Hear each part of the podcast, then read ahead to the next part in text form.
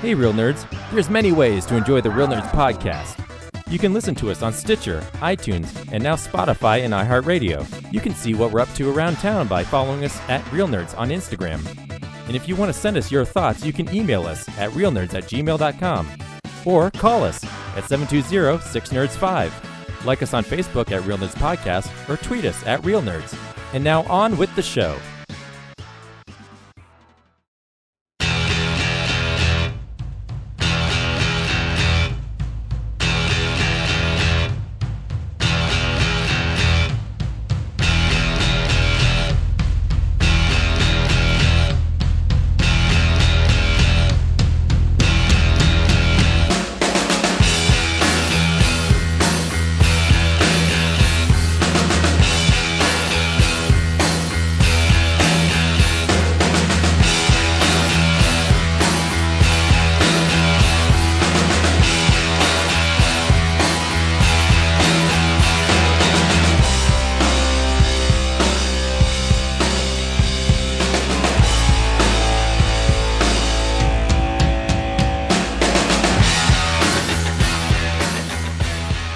This is Real Nerds Podcast. And for 10 years, we have been, been seeing a new movie and podcasting our experience to the world. This week, we saw The Suicide Squad. Mm-hmm. Stay tuned to the end of the episode where we will recommend the film or not, play the trailer, and then spoil the film. But that's not all we do. We also talk about movies we've been watching, movie news, movies you can purchase, movies, movies, movies. I am joined via Zoom with Brad Hey. and two other people. Let's head around town with Brad. That's so mean, Ryan. After Uh, 500 not episodes, me. he's just we, we, we literally changed this whole day just for you, Corinne. So we're pretty nice. Yeah, but you're being mean right now. Good. Life sucks. Wear a helmet. Wait, wait, wait, wait, wait. Life sucks. Wear a helmet. I haven't heard that in a while. that- What what is that supposed to be? Enlighten me. that's like if you hit your head, just keep going. Oh, okay. I've never heard that expression before, so sorry. I'm sorry to be confused. Yeah. I guess you don't listen to Denis Leary from like 1992. No, I listened to Bill Hicks, who um, originated Denis Leary's material, but I don't know who either of those people are. One of them is a great comic. The other one is also a good comic, but he definitely stole material. Really? I, I never knew Bill Hicks had a whole bit about cigarettes called tumors. Mhm. Oh yeah. Hey, Brad, take us around town before I ruin this fucking podcast. Hey, film buddies. Follow me around Denver.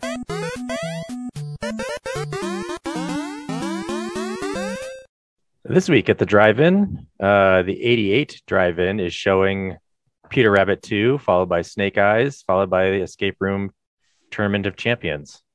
No, so their shit lineup. Yeah, not not terribly exciting. Um, given Uh, what's I've out seen right two now. of those. I've seen two of those movies, and I mean, Snake Eyes is fun. It's okay. I don't know if it's a great movie. Um, Peter Rabbit 2. Yep. Um, Just, I'm guessing it's just that, hang tight. that way because I because was gonna say just hang tight for October. I'm guessing it's that way because the the other movies uh, are more expensive right now, so it's a more cost cost effective lineup. and, and it's okay, you know, to have a family oriented drive-in because that'll get more people to go. Then the Holiday Twin Drive-In is showing on screen one Jungle Cruise and Black Widow, and screen two has the Suicide Squad and Escape Room. Man, they really want people to watch the escape room. Yep. Got to squeeze out that escape room money, Ryan. And that's what's going on around town. Mm, exciting. New. Probably the best thing you could do with your time is download our 500th episode where we reveal our 100 favorite films over the past 10 years. A lovely sounding episode. Wonderful time. 100 favorite feature films, like movies of the week, not just like movies in general. Yeah. Well, that would I mean, be awesome. or, you know, Corinne's 50 favorite films.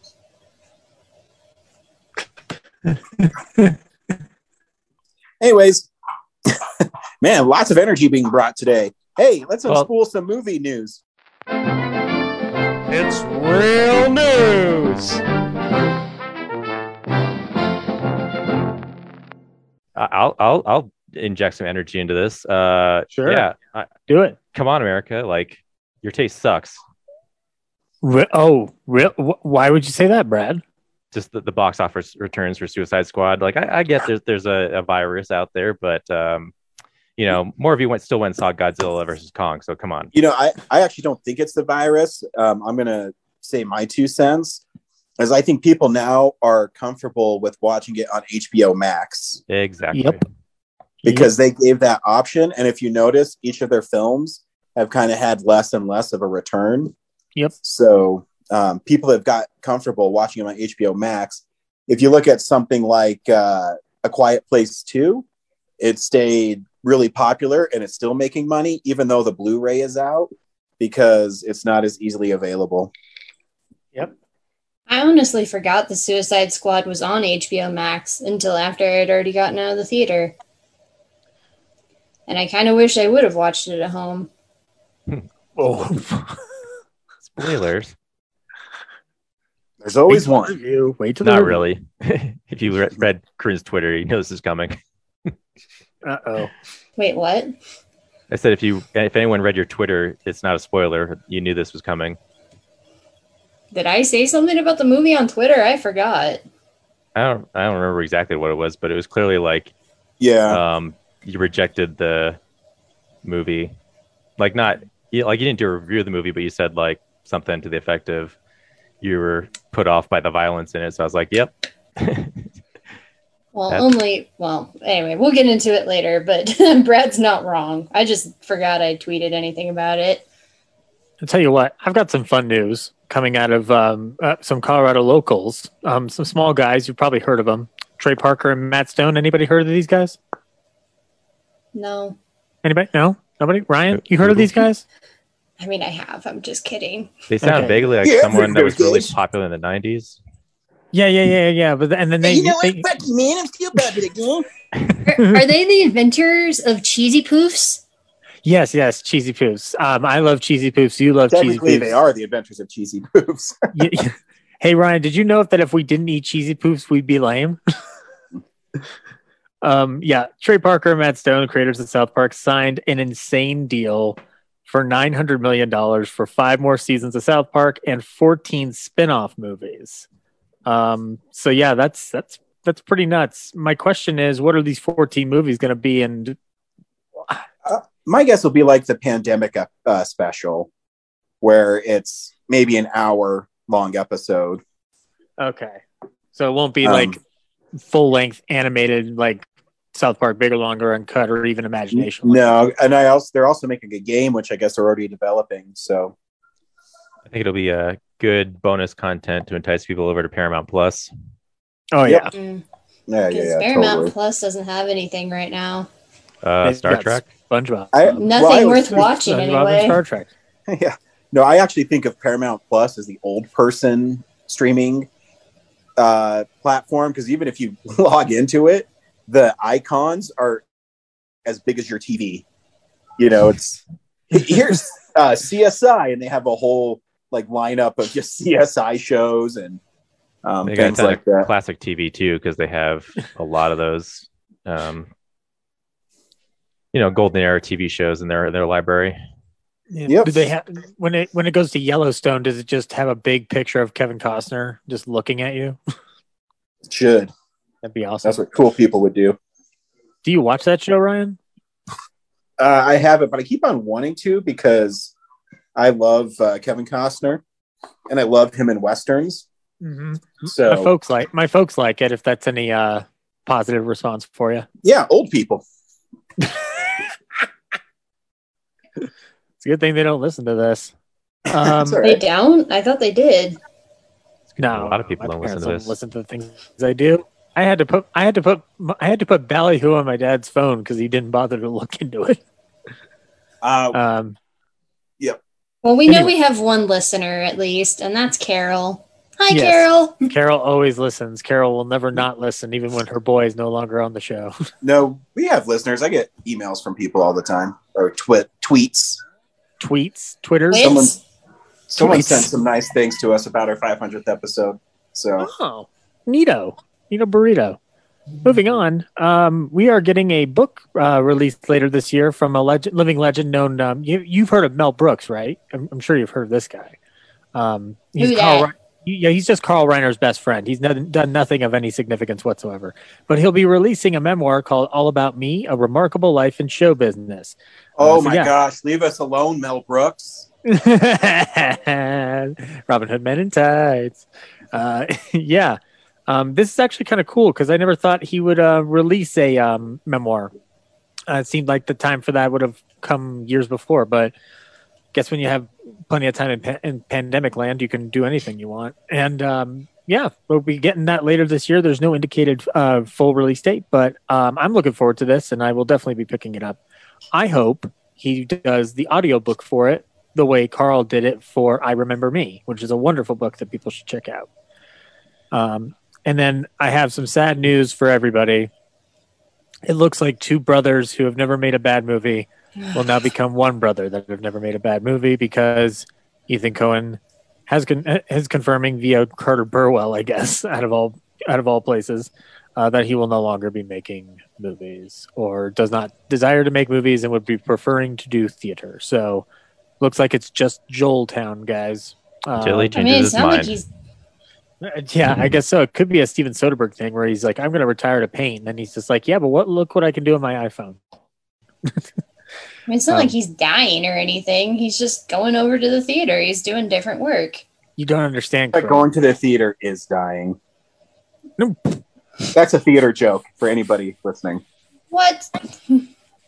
You come here and say that to my face, Brian. Welcome to Uh, the. welcome Corinne, to- I starred in many plays in high school, and yeah, I can tell you. Hey, hey, hey not if you're going to a good one. Ryan, I we guess start yours new was show? just bad.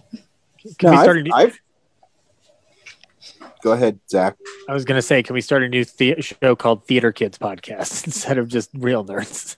then you can make Uh, all the no. theater kid jokes you want. That's what you can I do have- after Ballyhoo.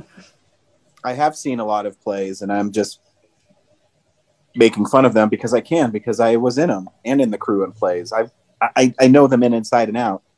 Brad can attest. I was a freaking star in high school.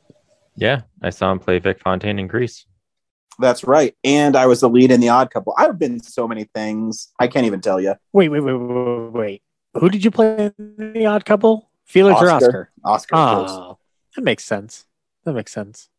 I I I, I kind of want to see that now. Uh, you don't. no, yeah, I do, Ryan. Like I genuinely do. I do like the way you perform. if so you want to see like me to see this. Uh, be good in things, you should watch Real Nerds Pod Show, available on YouTube, where you can also subscribe. but is yes. it written by Neil Simon?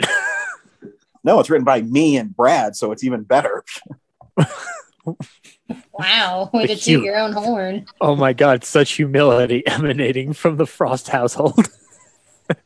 Um, I mean, I came up with the jam of getting hit in the face with a giant dildo that left a shape of a penis on my face.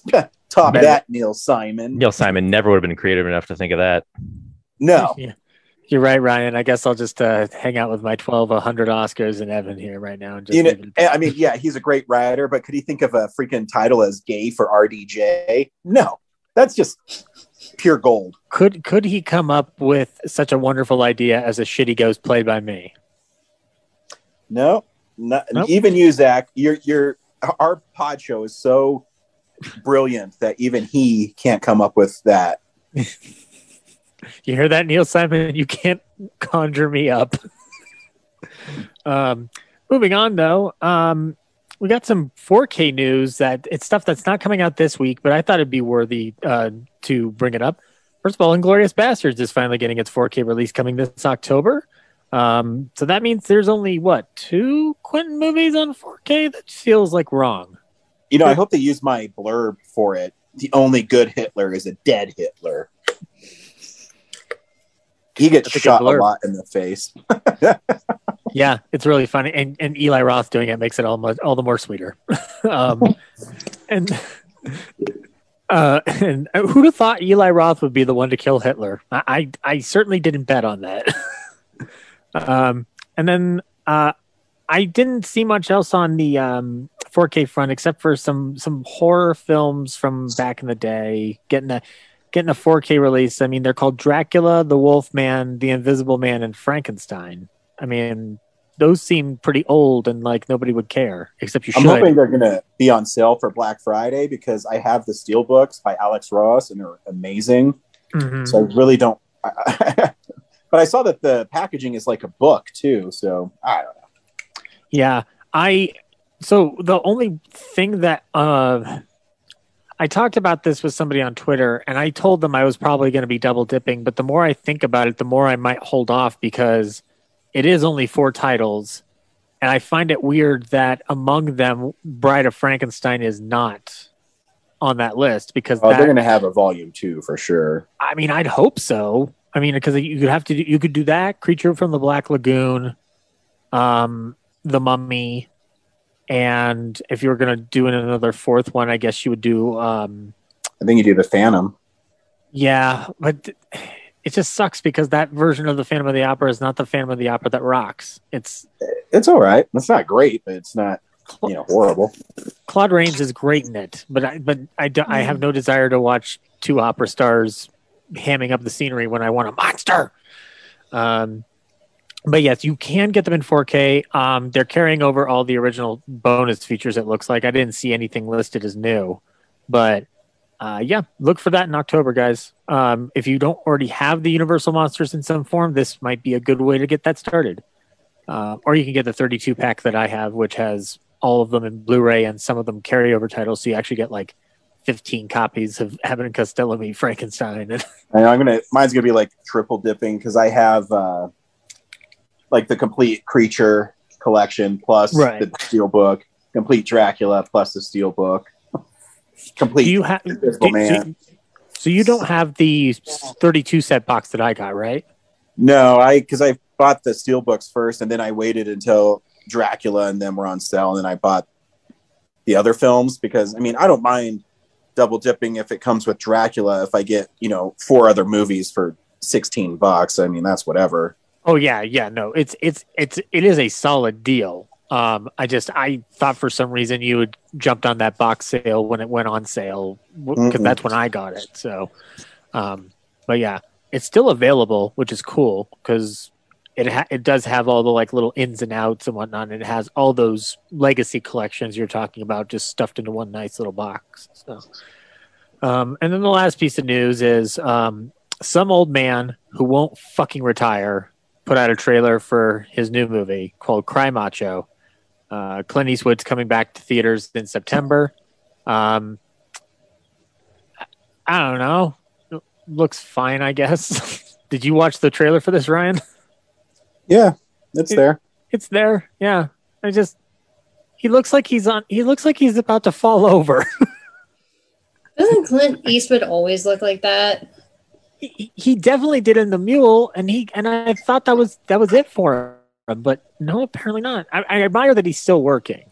But the but the other part of me goes goes like, dude, like you're you're gonna die on set one day and it's gonna be like a nightmare to, for everybody on there. Like, stop it. but then I remember that the the the the the idea of making movies till you die is a very romantic ideal. So the trailer itself looks interesting. I'm I'm hesitant because I still haven't even gone to Richard Jewell yet because I just don't really have any desire to watch it. But um, we'll see what happens with Cry Macho. Maybe it'll end up being a movie of the week. Who knows? Uh, and that's news, unless I missed anything. Oh yes, wait, you no, did. I did miss something. Um, we lost somebody uh, through a tragic accident this week. Trevor Moore, comedian and uh, one of the founders of the Whitest Kids You Know, died at the age of 41 due to an accident. Um, was anybody here a fan of Whitest Kids You Know? Nope.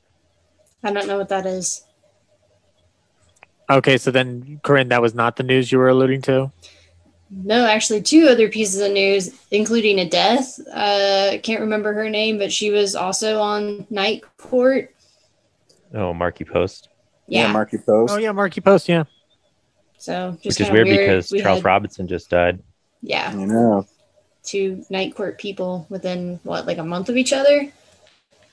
Very sad. But the news I was referring to just dropped a couple of hours ago. Idris Elba is voicing Knuckles in Sonic the Hedgehog 2. Look at Okay. me. I'm Red Superman. I didn't even know they were making a Sonic the Hedgehog 2. Oh yeah. Well, yeah. Don't you know, Corinne? That was the last movie to make a bunch of money before the world shut down. I think it, I think it made something like 600 million worldwide. yeah. What? It, oh yeah, because it was the last. Th- it was the last thing available, and then suddenly everything dips off. So now Sonic is now the box office king. I, and Sonic is not that bad of a movie. It's really not. It, that's that's not that's not why I'm laughing because like whatever the, the movie the movie's gonna be what it's gonna be. It's just like it's so weird that to think that last year when the pandemic shut everything down, the the last in known film to make that much money at the box office until things pick up again is Sonic the Hedgehog. I just I just couldn't have made that bet. I, I would have I would have picked literally anything else. Um, Well, I will piggyback off of what we were talking about with Suicide Squad. Um, Warner Brothers for 2022 is now exclusively in theaters again for 45 days. And I think they realize that they're losing lots of money by putting it on HBO Max for which film?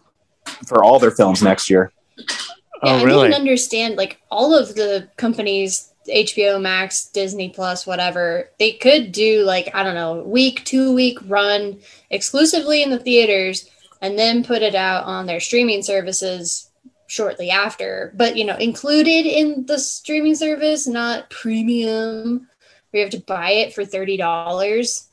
Bullshit. Well, no, I mean HBO Max did that to get subscribers. Disney Max doesn't need subscribe. I mean Disney Plus doesn't need subscribers because they already have over 100 million. So HBO Max did it so they get people to subscribe, and they're thinking that because of the pandemic, a lot of people would subscribe. But I was reading quarterly stuff from um, subscription-based uh, providers, and they're losing a lot of customers because I, I was talking to actually my older brother who is he likes movies but he doesn't watch them like I do, and he asked me why Netflix movies aren't as good as theater movies, and I told him there's no oversight. You know, it's just like uh, I don't know if you've seen The Old Guard with Charlize Theron. It's a fine movie, but its pacing is off because they're not told they need to cut back. And I, I mean, I even feel the same way about Zack Snyder's Justice League. It's way too long, and there's too many slow mo shots they someone needs to rein them in or it's it's going to be like that. I mean army of the dead is the same way. So they're losing money and they realize that if they go into theaters they're going to make you know seven eight hundred million dollars in, big movies. Even fast and furious 9 is at like 750 million dollars. And that's with you know 15% of movie theaters not even open in the world so there's money to be made there. But like I said, I think people got too comfortable with those being on HBO Max, and it takes away from the repeat business. Uh, I, I think the real test is going to be in three weeks when Shang Chi opens. Yeah. I do not have high expectations for that just because I know it's a Marvel movie, Disney movie. So I I think they, you know, there's already a big built in fan base right there. But I think the marketing hasn't been as good for it as like the previous movies. There's not a lot of hype around it the way there was around like Black Widow. And I think between Mortal Kombat and Snake Eyes coming out, I think people might be tired of the whole like, you know, Asian guy training to be like kung fu master or whatever nonsense. But yeah, Yeah. it just Yeah. feels a little it it feels a little too similar. You know what I mean? Mm, I mean, I I I will say that I haven't seen a trailer for Shang Chi at all. uh, Um, Shang-Chi, I learned that when I watched a preview and they had the actor on it. So that's Okay. what Brad and I learned when we went and saw the Suicide Squad. Okay. It, it's true. I was there. Yeah. okay. oh, my god! Thank you for confirming it. I was getting worried. and I actually got my new Entertainment Weekly. And uh, what's the actor's name? Simu Li- Liu. I'm Ye- sorry, I don't know how to pronounce it. I just know how to spell it. I think you're right. But anyways, he's in it and he talks about how everyone pronounces it Shang-Chi, and that's not the correct way. Um, it's Shang-Chi. Mhm. and it's just it's. In, I mean, I had never knew. I, I've been calling it Shang Chi my whole life, but Huh. now I know. It's pretty cool. You get learn something new every day, right? Every day, you never Yeah. know. I mean, but as far as Corinne's question, like I'll tell you what, Corinne, like I mean, I I would think that because the Marvel fan base is so built in that people are going to tune in on curiosity alone. The real question is how many of them are going to just try it out at home rather than the theater. It's not going to be available. It's only in theaters. Oh, so Disney decided to not do the dumb thing they've been doing for Yeah. over a year then? Uh, the Jungle Cruise is the last one right now that's on premium access. Okay. So That's every cool. Disney movie going forward this year is going to be only in theaters. All right. Yeah, I Okay, I thought you were definitely talking think about- that's gonna hurt them. Mm-hmm. I, I don't. If you, I, like I said, the the marketing for it, it really doesn't feel like a Disney Marvel movie when you watch the trailer. You know, it's. I think it's partly because it's so much adrift from like the main, you know, oh the Infinity Stones or the Avengers or whatever. It's just like off in the corner doing its own thing in this universe, and that's fine. But I just don't think that people are really going to be interested in that. At least with Well- the Eternals, you get this kind of vibe that it's like part of a grander scheme and there are these immortal beings and all that. But with Shang-Chi or Shang-Chi, it's like, I don't know if people are really interested. I'm just saying, whenever it comes out, don't be surprised when we see all these headlines of like, Shang-Chi bombs at the box office. It Like- won't bomb. I guarantee you that movie will not bomb. So, so we have audio record of Corinne making this call, so we'll have to check back when Shang-Chi opens. Yeah, I mean it's Maybe it won't bomb, but like it might not do as well as they want it to, well, I you know as a Marvel movie would do. you but you got to give them a little leeway too, Corinne. The the the Infinity s- saga's over, and so you're not going to have Cap. You're not going to have Iron Man. You're not going to have Thor. You're not going to have all these players that people are used to. So yeah, they because got they moved them all over onto TV. well, no, but you got to you got to build up new people anyways because um, that's just how it's going to play out. You don't have the two biggest anchors are you know Iron Man and Captain America, but I would also argue that Ant Man shouldn't have worked, and it still made you know almost two hundred million dollars. So Wait, Ryan, why why won't Ryan why won't Iron Man come back? What happened to him? uh, he's inevitable. So No, no, don't tell me Tony Stark died. No, no. no, he never dies. He he always lives on. Through through through our hearts. Iron Man does not die. Yeah. no, you still got people that can beat Iron Man. They'll be all right. That and we still true. got Thor coming. So Yeah, Thor: Love and Thunder, which Taika Waititi has been saying in interviews that he had a blast making. So, and Spider Man. Which is oh, that is a piece of news. We're not getting a trailer for that. Uh, I, Isn't I it cool? I'm sure they're gonna put one before Shang Chi. I Oh God, I don't want them to. no, it's cool. I, I want them just to tease it a little bit. You know, Ah. because it's already the most anticipated movie of the year. So it's it, it's brand awareness. You really don't need to show a trailer. And I, I Brad and I have made this argument that you should go to a theater and it should just say, you know, Star Wars, um, you know, episode nine, and people will fucking show up. That's Yep. all you need. Um, I, I don't remember how long ago it was, but I did I did actively say out loud for Rise of Skywalker. I just wanted a stormtrooper walking out in the middle of the screen and saying "fuck it," you know you're coming anyway. And then Star Wars Episode Nine. Yeah. It'll be all right. And they're giving a lot of uh, different filmmakers an opportunity to make films, which is um, Mhm. cool. Yeah. Sweet. Hey, that's new. Movies are coming out on Blu ray. DVD releases and Blu-rays. and how. Um, I'll start it off with uh, some comic book related stuff. We're getting Batman: The Long Halloween Part Two coming to Blu-ray. If you want to follow I'll talk that about up, it later. what? I'll talk about it later. I watched it.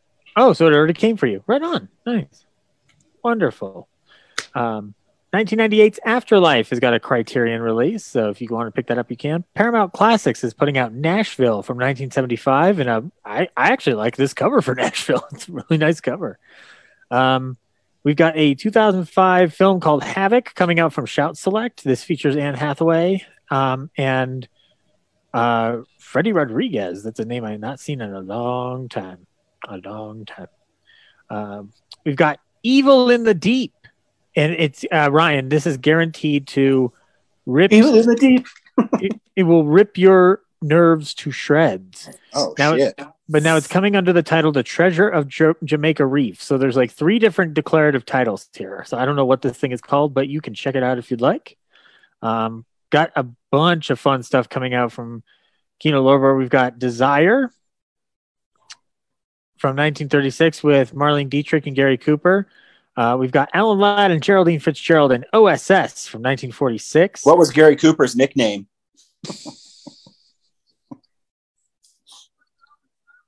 Yup. See, for people that don't know uh, Golden Hollywood, Gary Cooper had an enormous penis, so he was Mhm. known as the Montana Mule. Yep. hey Gary, your dick big? Yep. You use it a lot? Yep.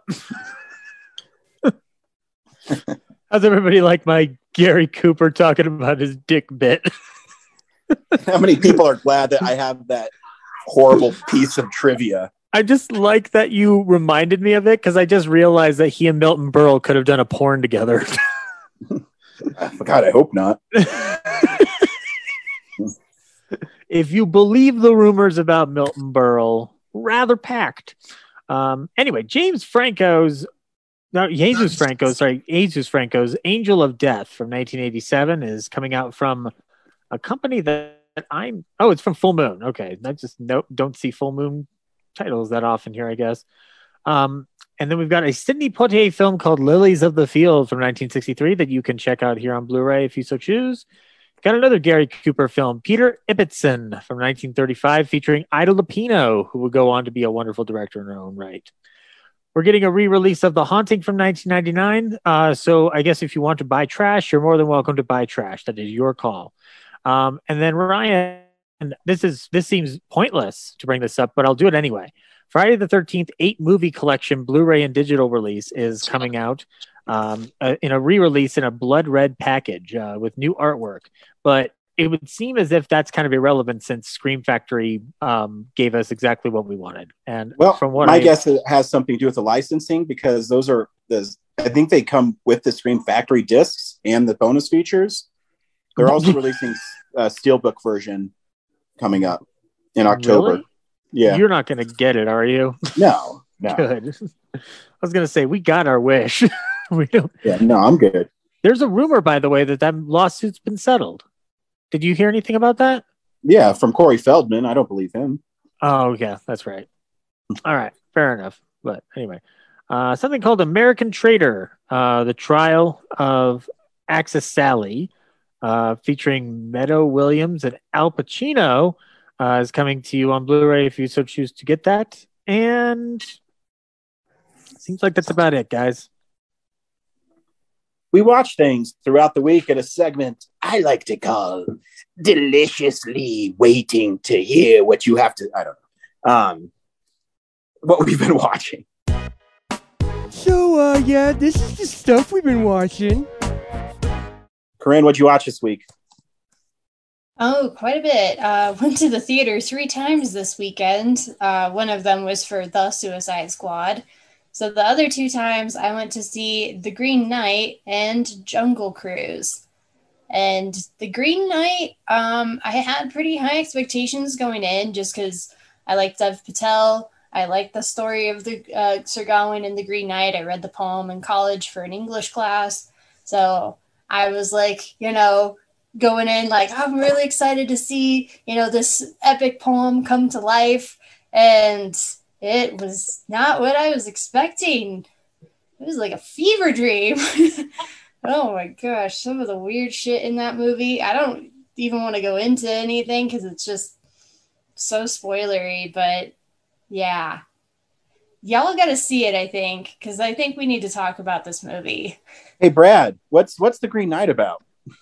Uh, yeah, I saw it this week too, Okay. and it uh, it is a confusing movie. It's it's gorgeous to look at, but Mhm. most of the time, just like, what is going on? And is this just a story about a guy who's like a weak dude who Kelly has no courage? Like that's it.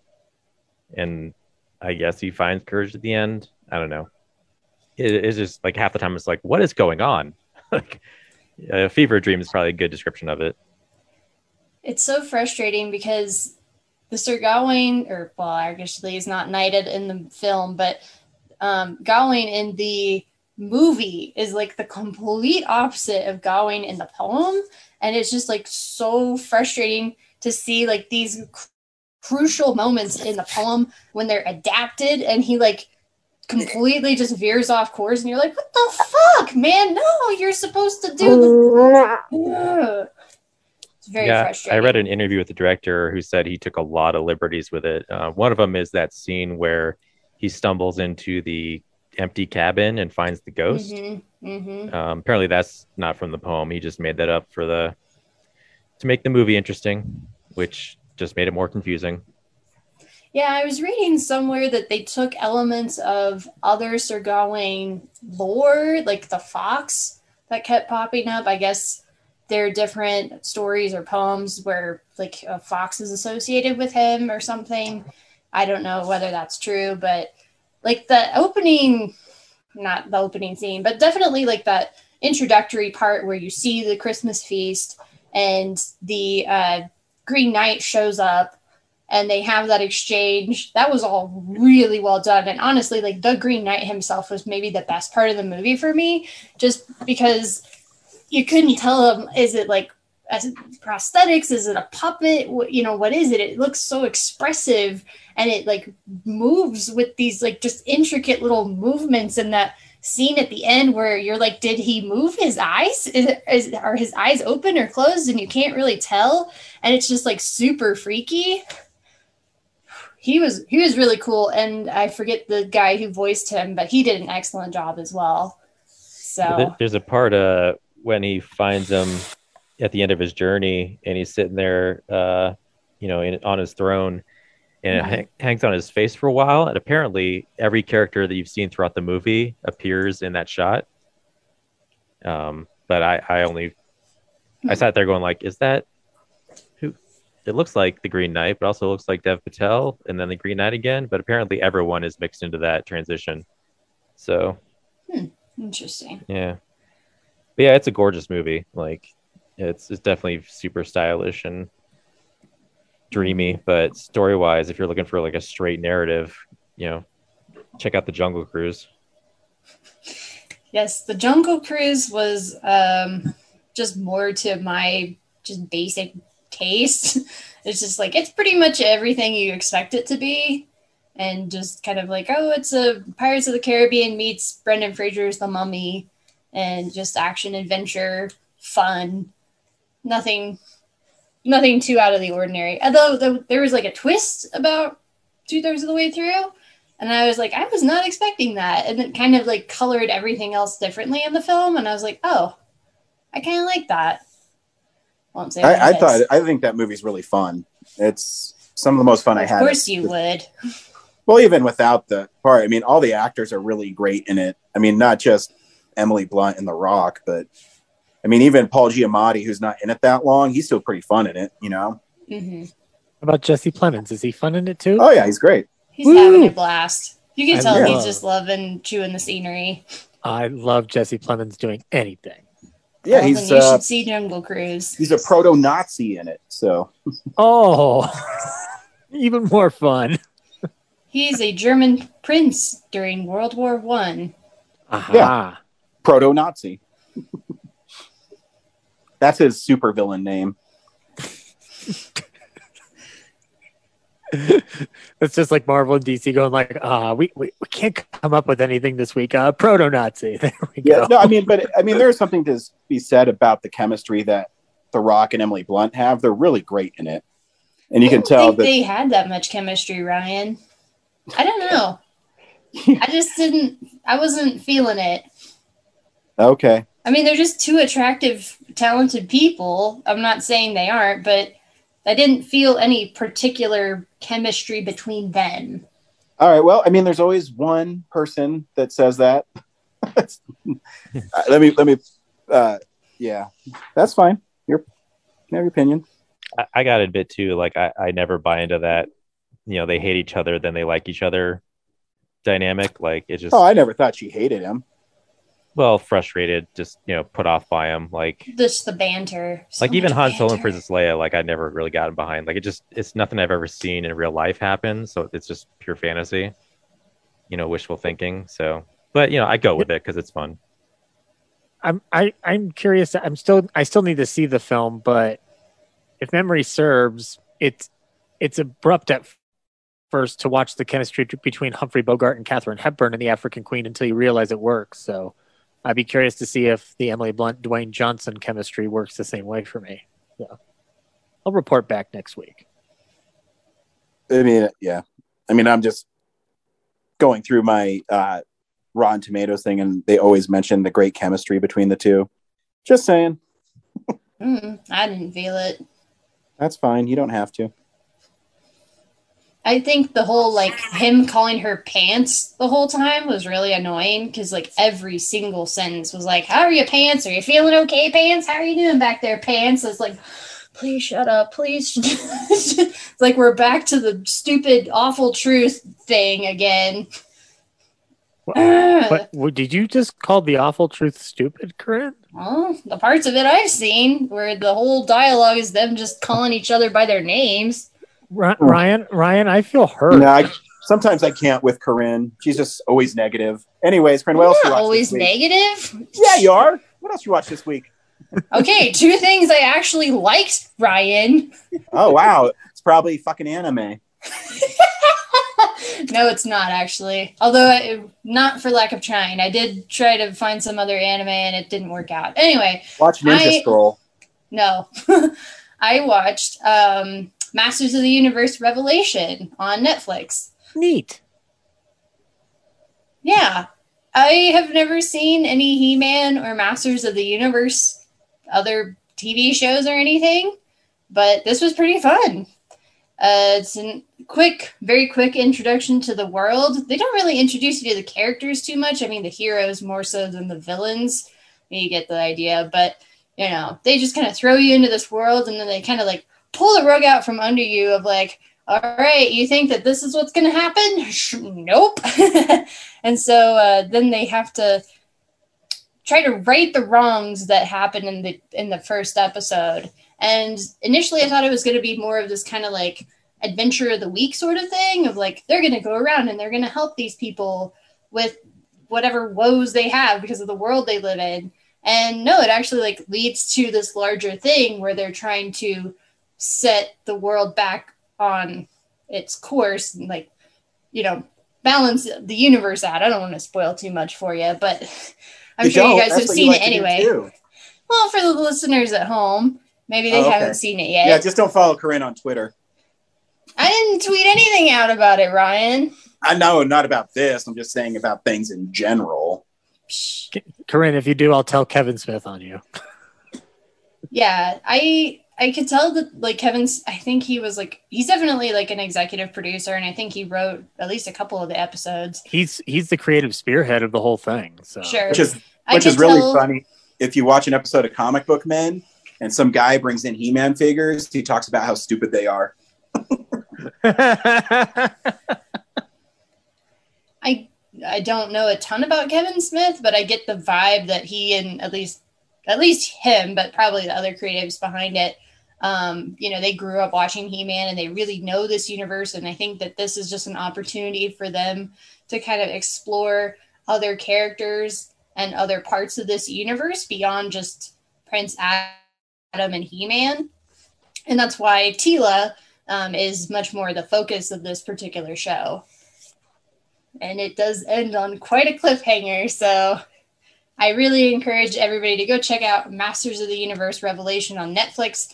Animation's gorgeous, the voice acting is great. Uh, Kevin Conroy, aka Batman, does make a little cameo in there. Um, Susan Eisenberg, who plays Wonder Woman, is in a couple of episodes, and they just have a lot of talented people all over the place. So it's just it's different, and I appreciated that. Anybody else see Masters of the Universe Revelation recently? not yet, not yet. I've heard I've heard uh, people getting their uh, their get, getting sad or mad or whatever at what the show has done with the He-Man lore, and I kind of just it makes me want to watch it to see like what in the world could possibly pissing them off. But um, but no, I'm not even a He-Man. I'm not He-Man adjacent, so I don't even know if I understand anything going in. So Yeah, and of course Mark Hamill plays Skeletor. I forgot to mention that. He does an excellent job. that's kind of the reason I want to watch the show after hearing that he was the voice. So that was that was my initial run in was going like I got to know what that sounds like. He's not in it too much, but he does get a lot of good material to work with. I'll just leave it there. Very nice. So y'all go check it out because I want to talk about it more. And then uh, last thing I watched that I'll talk about, um, and Brad, I'm assuming you have been on it too, is Ted Lasso. Um, I think Brad talked about, you know, the series premiere came out a couple weeks ago, and we've had two episodes since then. They've all been great. Um, they're supposed to do a holiday Hey, all special. right, Corinne likes something. I said I liked Masters of the Universe. Uh, anyway, Ted Lasso is amazing. Um, I think some people on YouTube, I was reading comments and they were, were accusing the show of like just being too safe at this point, of like, oh, there's not really a lot of conflict going on. And I think that uh, the third episode built up a lot of things that I'm like, well, it depends on how you want to approach this.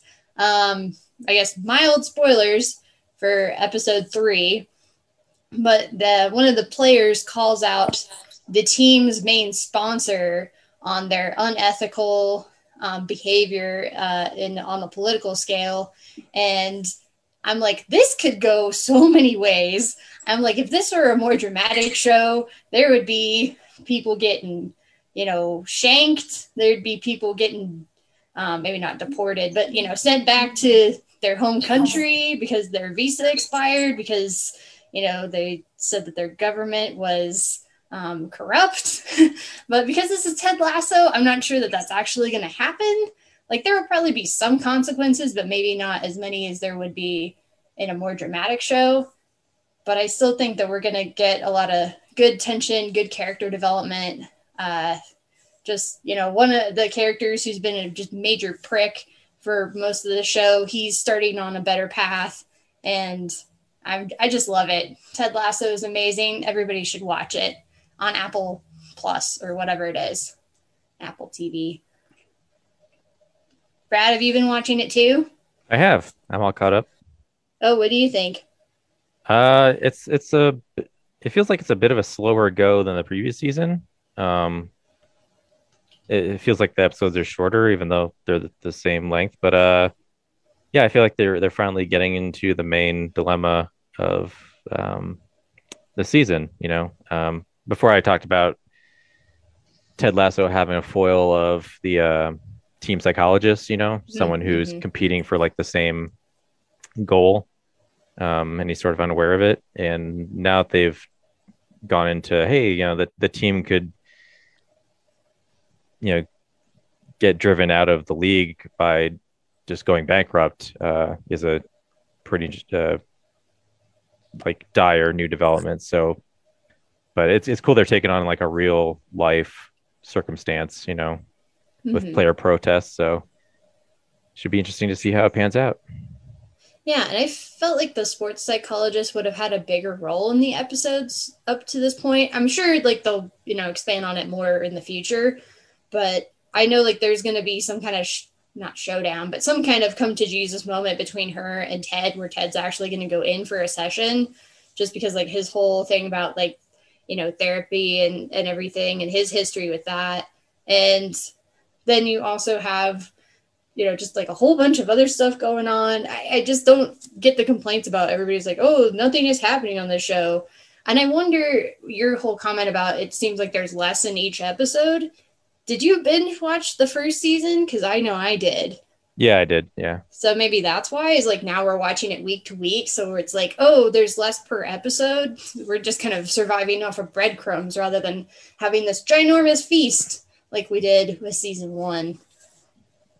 Yeah, I don't know. Um, I, I uh, like I've only watched that first season one time through, so I can't really compare it too much. But yeah, it just feels like there's something missing so far that it just, this, this new season just doesn't feel as dense as the last one. But again, that could just be a random perspective thing. Because also too, um, you know, Jamie Tartt's turnaround seems really rushed too. Like given how much he screwed over his teammates and how mean to him mean to him he was for years, it just seems like he's gotten back in. You know, uh, he's winning them over quite quickly.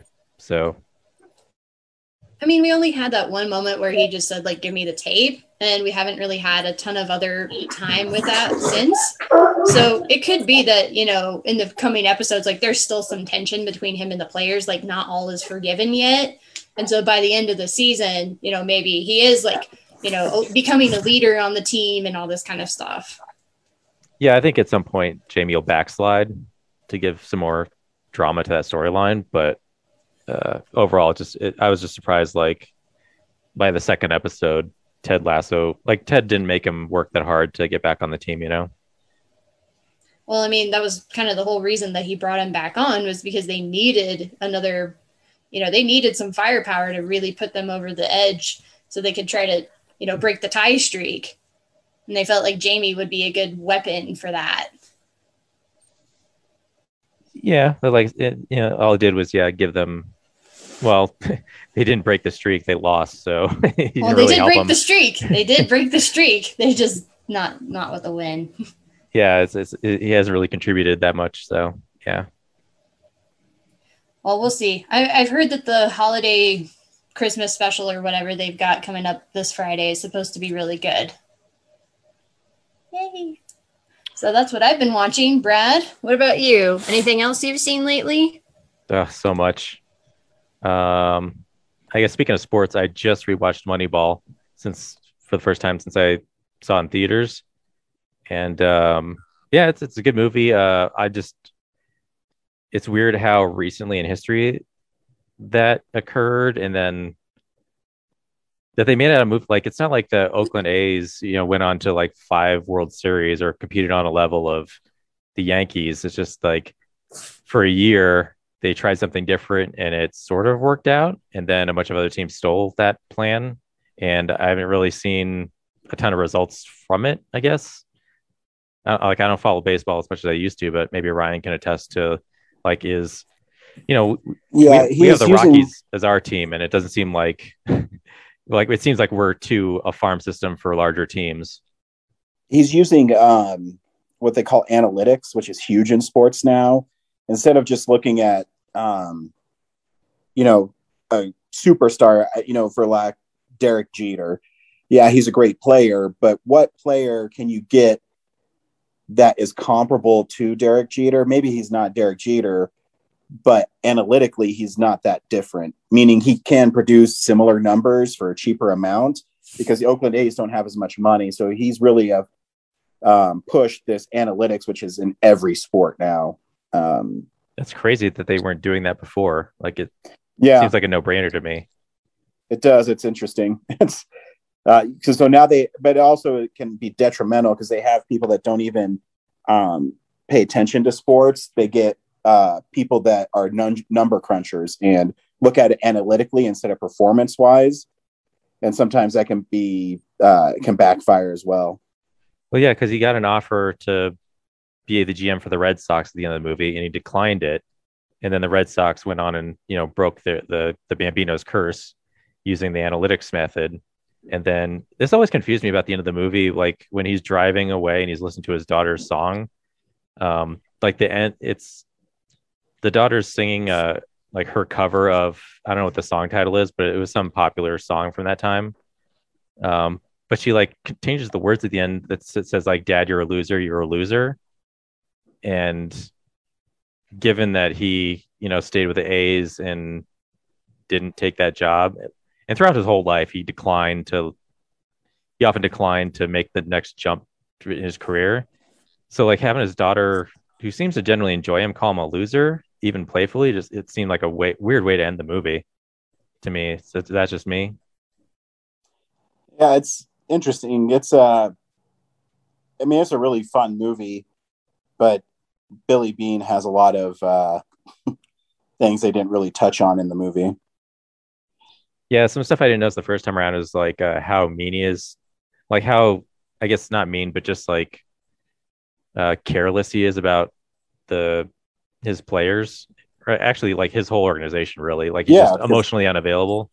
That's what analytics do. You don't care about the player, you care about the numbers. Well, even before that, he's just like you know lying to his players about. He's just really callous, you know. He's like lying about the reasons they're traded, you know, or just like Yeah.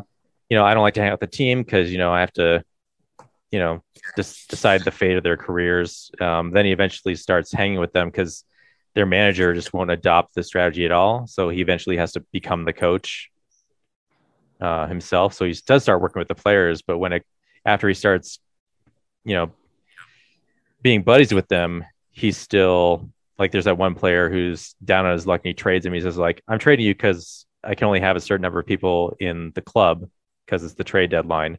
And then he walks away and then he looks and he sees the new pitcher they just brought in. So it's like, yeah, you can have more people. So it's just like, yeah, kind Yeah. of two two faced of him. So Yep. um, yeah, it's still pretty good. Uh, and then talked about Jungle Cruise and Green. Yeah, Jungle Cruise I thought was fun too. Um, it's it's literally the Pirates of the Caribbean plus Indiana Jones and the Last Crusade plot, and then even though I haven't actually seen the movie, Ro- Romancing the Stone, I'd I'd throw in the mix too. Yeah. So, but yeah, it's just a fun escapist, you know. And the the that yeah, that one twist is pretty cool. Uh, did not expect that. Um, and then what else? Yeah, I watched one through five of the Fast and the Furious movies, which I've never seen before. Nice. Yeah, I won't go into each one of them individually, but the first one, yeah, it seems like a remake of the original, I guess. Um, I've never seen the original, but it's the first one seems enough like an early 2000s remake of a classic movie. Um, and then Fast Five, yeah, it really does turn a corner and get better. Um, if that makes sense. No, yeah, no, totally. Um, yeah, and then like the first three movies, I guess, have like whenever they're driving really fast, they have weird CGI zoom ins, uh, where like the background just kind of it just feels like it turns into like a 3D model of everything, and uh, they're on a green screen in like a you know a like half of a car. Just, when they hit the NOS, I guess, is like it's just a weird, cheesy early 2000s effect. I'm just like I'm glad they jettisoned. I think by the Yeah. fourth one. So Agreed. Uh, the fourth one I think is pretty bad though. I, uh, was, I wasn't a fan of it. Yeah, like I forget what it was, but there was some pretty cheesy, like ridiculous thing. I think it had something to do with like the semi chase or something.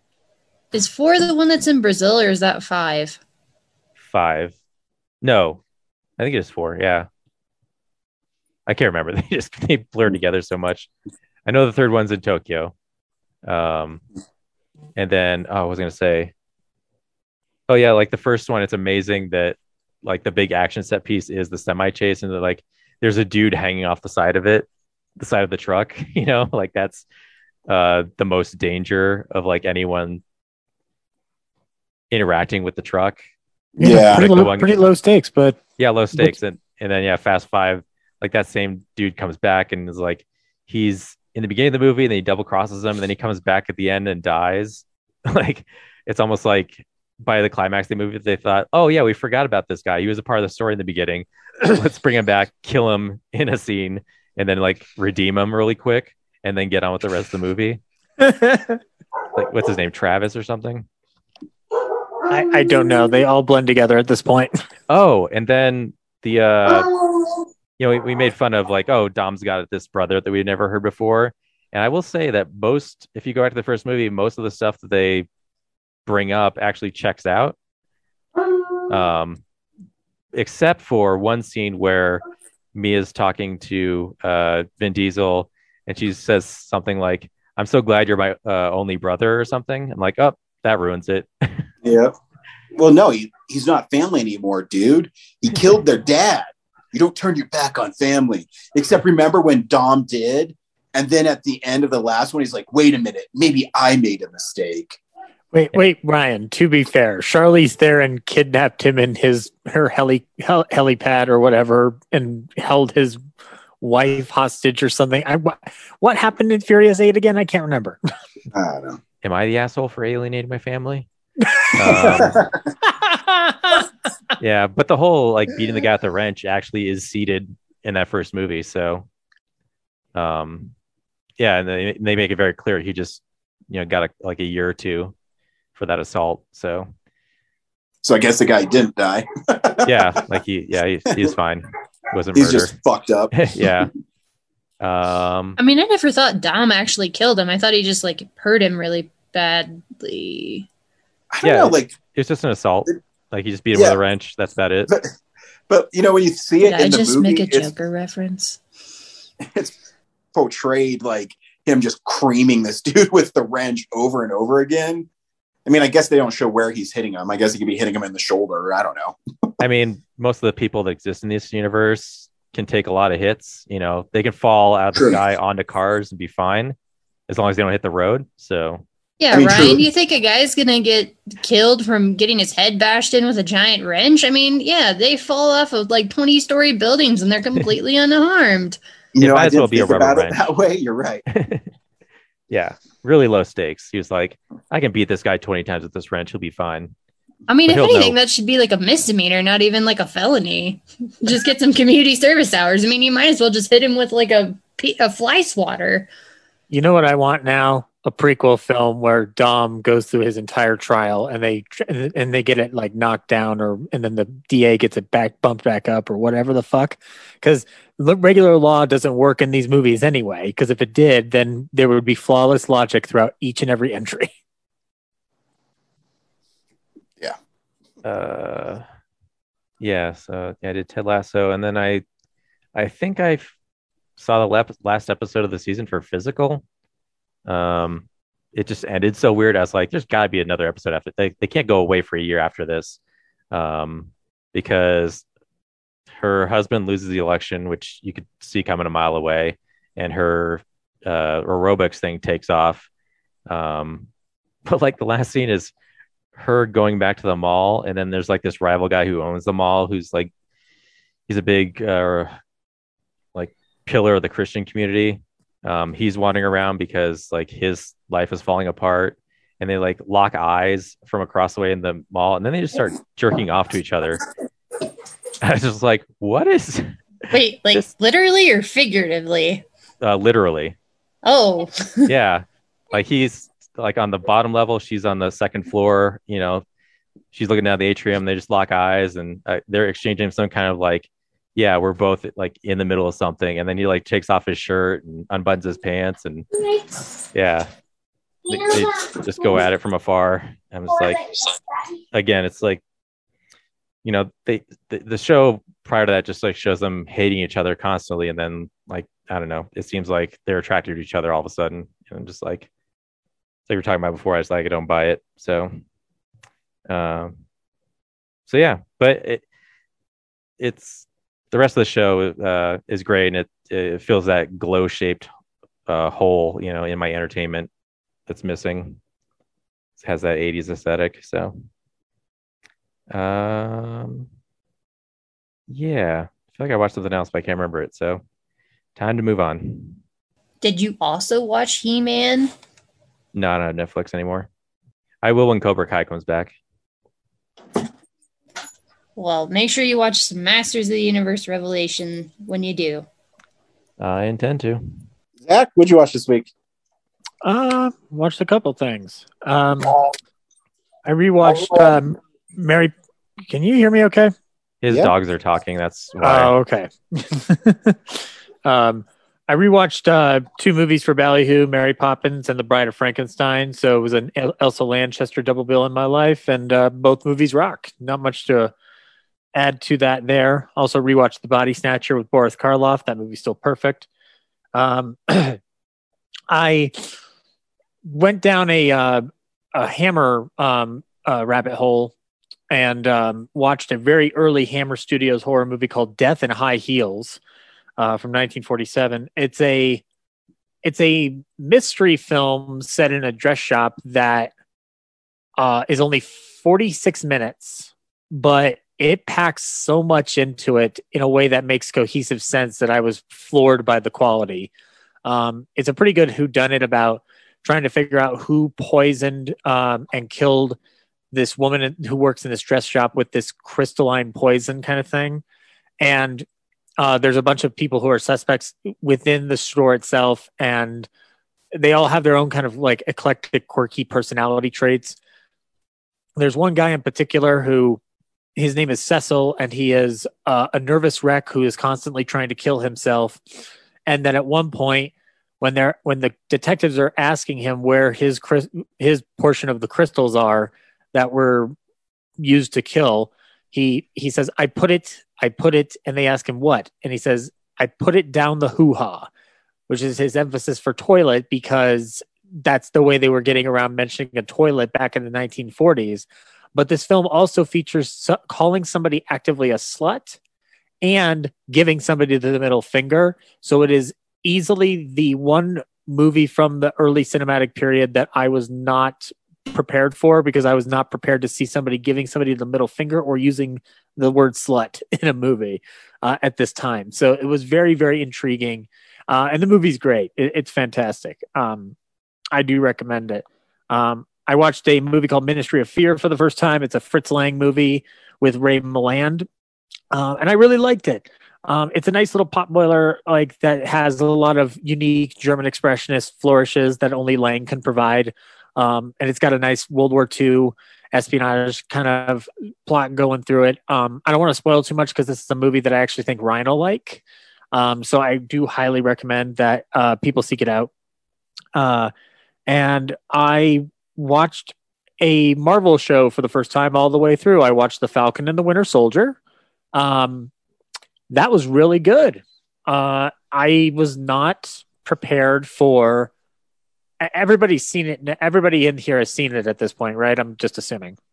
Yes. Yeah. Yes. Uh, the Isaiah storyline with um, Falcon. I was not prepared for how hard hitting Marvel was willing to go with that. And I don't know.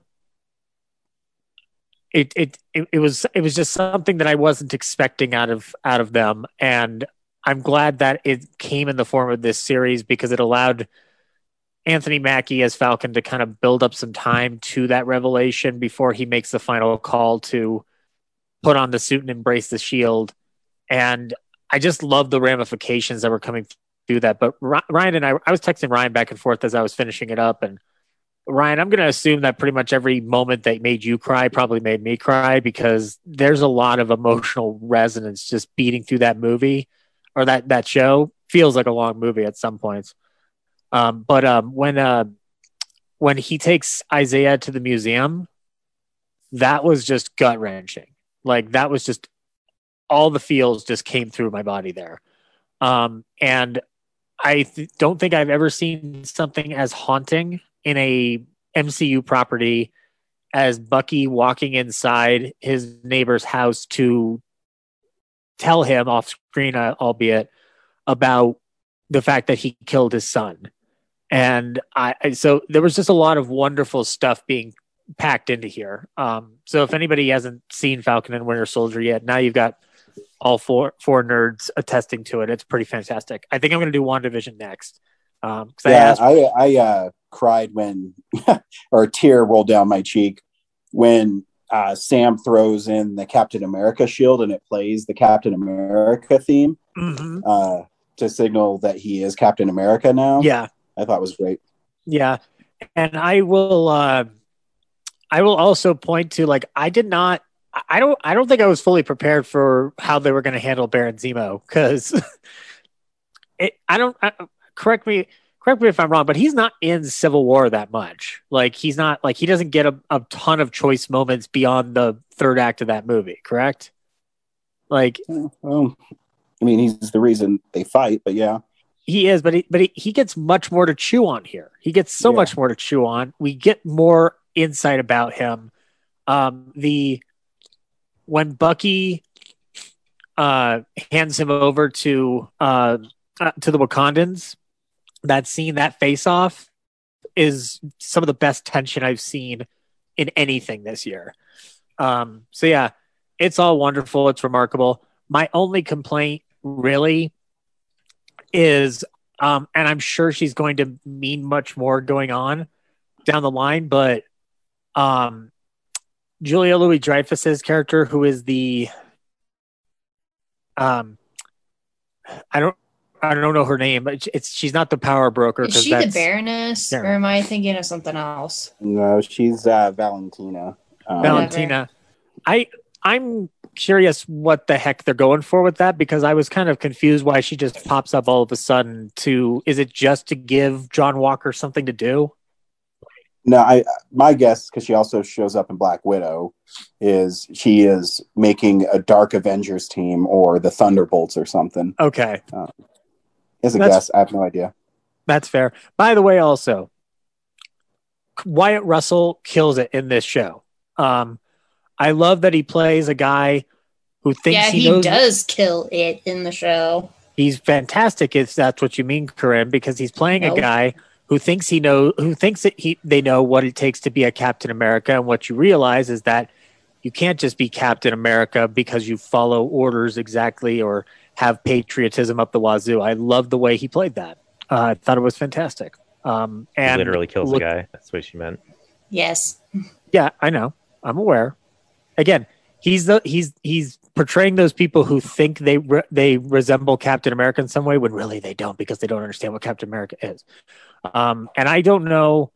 Um, I don't. I didn't know much about U.S. Agent, which is the guy I guess he becomes. Um, but looking into him, it seems pretty interesting. Um, it it didn't seem like he was that prevalent a character, so I don't know if they're.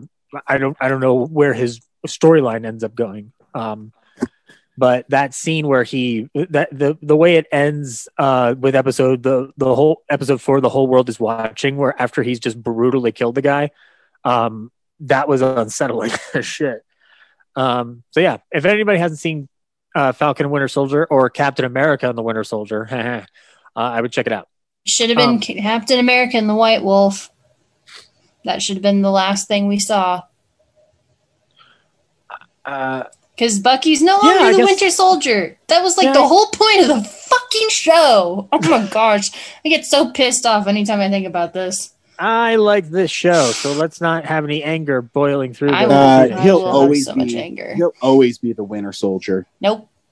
Nope. He'll always- Literally, the whole point of his arc was that he was no longer the Winter Soldier. But you He's can't. White Re- Wolf. he, he can't be redeemed from the stuff he's done. He can only atone for it.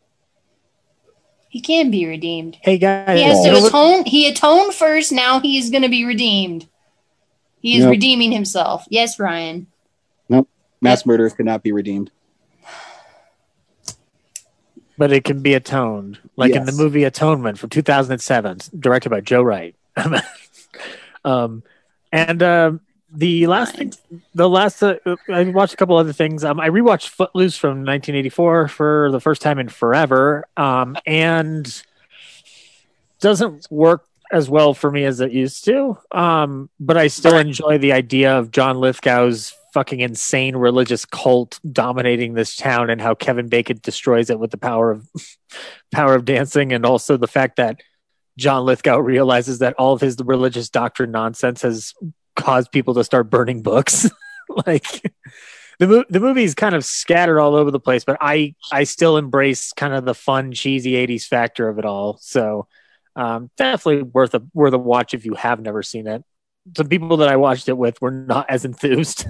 um, and um, and yeah, and then I um I went through the Rob Zombie trilogy, um, which is what I I really wanted to talk about because I I've seen House of a Thousand and Devil's Rejects many times since they were out in the mid 2000s. Um, but I had not seen Three from Hell yet. So before I did that, I rewatched House of a Thousand and Devil's Rejects.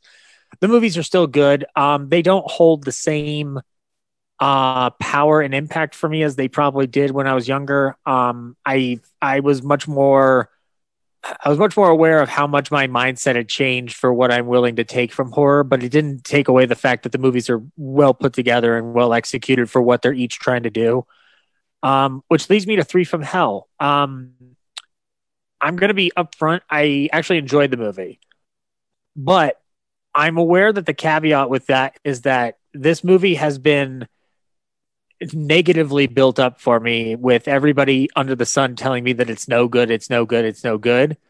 That by the time I sat down and watched it, my reaction was like, that was fine. What are you guys talking about? Um, it's not perfect. It's not the Firefly movie I wanted after Devil's Rejects. I I kind of I figured they should have had the Fireflies going if they escape prison and then they go back to the place where their house burned down and try to build a new house of a thousand corpses or something like that. Like try to like try to like pick back up and turn it into a house of a thousand corpses kind of uh, looking and feeling movie again.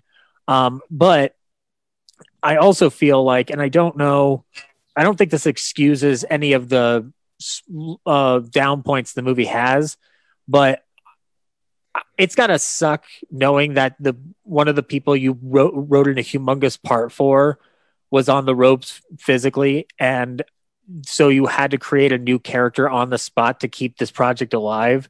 So i do give rob zombie props for rewriting that script as fast as he did to get richard brake in there and to also give sid something to do. His last scene on screen is is very good I wish there was more of it. Um, but I did like the whole line about like I'm your bozo Jesus, like that. That was a nice thing to see out of Sid before he left. But it was also very hard to watch Sid looking like that because he looked a wreck. Um, it, you could tell he was right at the end. Um, but I do think that the movie provides some interesting uh, counterpoints to like some of the more negative things that I'd heard from uh, outside sources, like I actually think this is Sheri Moon Zombie's best performance in a Rob Zombie movie because she's being asked to play baby a very different way. Um, it does not feel similar to the first two movies for her. Like she's the scenes where she's in prison and dealing with Dee Wallace are very, very interesting. And I don't think I expected her to take that character that way. Um, and I do like the addition of Richard Brake. Again, he's not Sid Haig, but what are you going to do? Um, and the detour to Mexico was a little bit meh for me, but I love the final shot of the film with um, what they do to the gangster in the coffin. I think that is very devious um, and in keeping with the tone that Zombie set um, with those first two. So I would only watch it if you enjoyed House of a Thousand and Devil's Rejects. If you're trying to walk in blind on this, I don't think it'd be worth your time. Um, but I do think fans of the series will be more than pleased. Um, but yeah, again, it's not perfect, but I, I enjoyed it. It, it, it could have been a little bit better, I guess. The scariest scene in it, hands down, though, and um, Ryan, I don't know how much you remember of it. Do you remember the scene with Clint Howard as a clown? yep. Why does he show up? It's stupid as fuck. That movie is dumb. I don't know why he shows up, but I love that scene. no, I, my biggest thing is Rob Zombie can't get out of his own way when he writes and when he directs. He, I think his dialogue is slanted and like and really stilted and not. He doesn't write enough difference between characters for me, mm, yeah. and I think some of his uh, word choices are not good. You know uh, how people talk. I don't think people actually talk like that, and and it's it's. I think it's poorly executed. It's poorly made. I mean, even Clint Howard showing up as a clown. Why did the clown show up to that house? It doesn't make any sense at all. Um, I, so I respectfully no disagree with you. The movie is fucking garbage. Mm-hmm. But hey, movies are interpretive art. So if yeah. you like it, good. Yeah. Um, on the, within that though, Ryan, um, I won't talk much about it because I've already spoken about it before. But I rewatched The Lords of Salem, which is which still holds up for me. I'm curious to see what he's going to do with the monsters because is that movie going to be PG or is that going to be uh, rated R? I don't know. I have no idea. Like I'm like my brain is firing off with 500 synapses because I don't think I'd want to see an R-rated monsters movie, but I'd be extremely curious. um, but yeah, that's all I watched this week, guys. Uh, I only watched a couple things. I've been uh, watching the season 10 of The Walking Dead. Uh, it's pretty good. Uh, I, I, fell off watching it weekly. Um, I don't know why, but started catching up on it. It's uh, the new villain in it. Alpha is really uh, pretty great and terrifying. Um, so if you want to check it out, um, I've been rewatching Buffy. that show's still a lot of fun, um, even with its late '90s, early 2000 charm. Um, where they you can tell that it's stunt doubles fighting all the time, and um, It's kind of cool know. though because you don't see that that much anymore. yeah, it's it's it's fun. I mean, the, the the thing with Buffy is really the emotional arc throughout of it, throughout the film, uh, the TV series, and the characters. Uh, the monsters of the week are fine, but uh, there's always this uh, prevailing um, snappy dialogue. Really, where Joss Whedon kind of got his start. Um, I know people don't like Joss Whedon right now because he's an asshole, but um, you know, he still made cool things. Uh, and that's been fun. I, I and the only other thing I watched this week is I watched. Oh, I guess I watched Conan the Barbarian. Um, that movie is, you know, what an '80s action movie with not very much dialogue should be. You know, it's that Really did just- John did John Milius direct it? I can't remember. Yep. Direct and wrote it with Oliver Stone. Um, so I know. Um, you know, it's one of Arnold Schwarzenegger's earliest movies. Uh, in it, he's just really supposed to look tough and fight people, which he does. And I always laugh at the part. I don't know the last time you guys saw it, but when he's uh, like having sex with, I don't know, she's like a witch or something. Yeah, they really yeah, really yeah, yeah. and he just picks her up and throws her in the fire. I always laugh at that part because I think it's funny. Um, just the way it's shot. But yeah, the movie's still fun. Um, you could never make a movie like that nowadays. I mean, it's yeah. What is, Uh, what is best in life, Ryan? To see to to to see your enemies, or to to crush your enemies, see them driven before you, and hear the lamentation of the women. yep. That's that's like the big thing from it. I think that's Conan's longest like line in the whole film. And it's still Yeah. great. Yeah, because he doesn't really talk very much in that movie. Um, and uh, the only other thing I watched is uh, Batman: The Long Halloween Part Two, um, which is rated R. Uh, I'm guessing it's for violence because there's some pretty uh, hardcore fight scenes in it, and I guess people get shot in it, but the fight scenes are a little more uh, visceral. Um, and, and it's pretty uh, loosey goosey with an adaptation. Um, What? Yeah. Um, the- I'm- DC animated would never do that. I know, right? It's still really well done. Um, I mean, they omit the Riddler in it, which is kind of weird. Um, Hmm.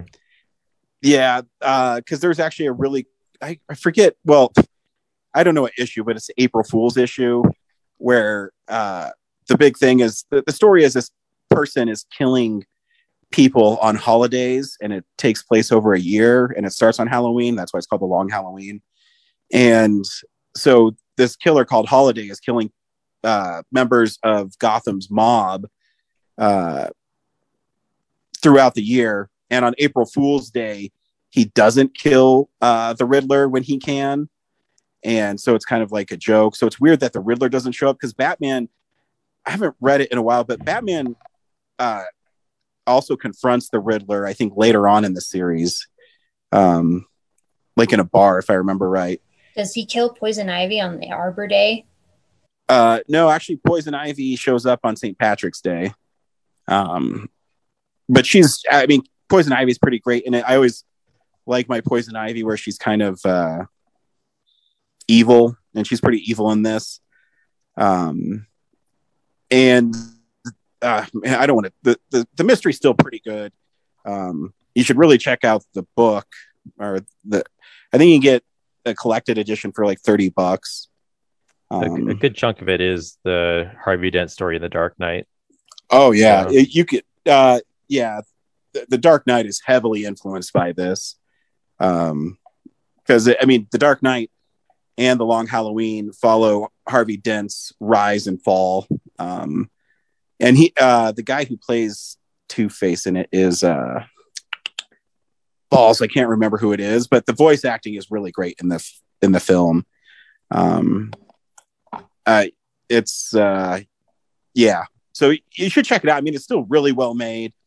Um, they do kind of like they omit the Riddler, uh, the Scarecrow, and Mad Hatter in it, but they kind of serve a different purpose. Uh, and the ending isn't the same. Um, where it kind of is, but it's not really the same. Um, so yeah, I, I mean, I get why they do it. It's cool that they change it up um, because if you've read it and it's such a iconic Batman story that a lot of people know it, it's cool they change it a little bit. Um, not as crazy as you know the Killing Joke where Batgirl is fucking Batman, but it's uh, there is a little there is some changes to it. Um, but yeah, it's still really f- fun, and uh, I think DC animated movies are really great. Uh, in two weeks, there's another one. It's Mortal Kombat Realm, Legends of the Realm, or whatever the fuck it's called. I don't know. Um, but it's a sequel to Scorpion's Revenge, so I'm looking forward to that. Like you know, two Mortal Kombat movies in one day, one year. What the hell? Yeah, Um, hopefully one of them will be good. yeah, both of them are probably. Um, anyways, yep, that's all I watched this week. This week on Real Nerds, we saw the Suicide Squad. Brad, should people? Do you recommend people see the Suicide Squad? Absolutely. Um, this is my favorite movie of the year uh, so far. Uh, it's a ton of fun. It's just a ton of fun. Zach, Yeah, I think you should. Uh, this movie's out of its goddamn mind, and that was exactly what I wanted it to be, considering what we got first with David Ayer. So I definitely seek it out. Corinne, I guess I was the only person in existence who didn't like this movie. Uh, there are some good moments in it, but it wasn't as funny as I was expecting to, it to be, or at least like the type of humor that's in a lot of the movie is not a type of humor that I appreciate. So also it's like hyper violent. So y'all know how I feel about that kind of stuff. But there are a lot of like just technical things in the movie that are impressive. So it's like the best movie I've ever disliked, if I can put it that way. uh, I yeah, I love this movie. I, I'm with Brad. I saw it with him on Thursday, and it's so cool. I, you know, I love. I felt the same way about Jungle Cruise, but I love going to movies and just escaping and having a lot of fun. And I, I think uh, you have to be in on the joke for to to enjoy the movie. Uh, and if you're not, then you're probably in Corinne's boat where you're like, oh, I don't get this movie, but there's some cool parts to it. Uh, but I, I, I love this movie. Here's the trailer for the Suicide Squad. You gotta be kidding me. You're gonna risk the entire mission for a mental defective dressed as a court jester. This coming from a guy that wears a toilet seat on his head. We don't leave one of our own behind. Hopefully Harley's still alive. No funny business, Colonel. These are dangerous people. Team two is clear to go. Fire on. Three, two. What are you guys doing? What? You, we're, we're here to save you. You were gonna save me? It was a really good plan, too. Well, I can go back inside and you can still do it. That's patronizing. I'm so sorry. Harley Quinn. Blood sport.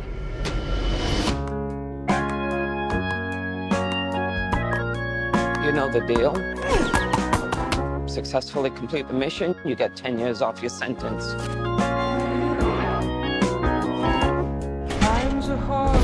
You fail to follow my orders in any way, and I detonate the explosive device in the base of your skull. So this is the famous Suicide Squad.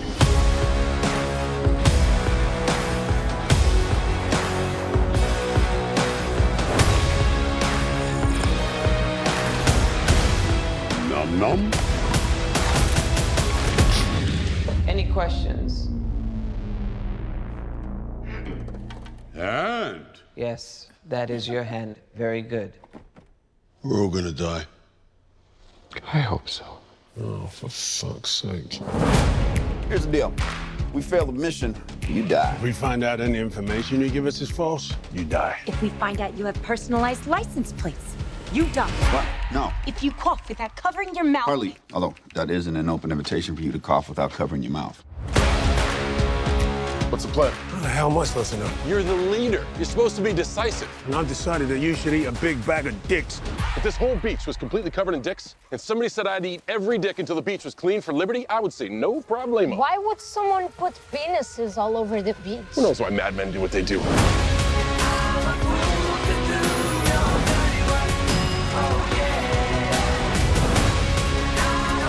This is suicide. Well, that's kind of our thing.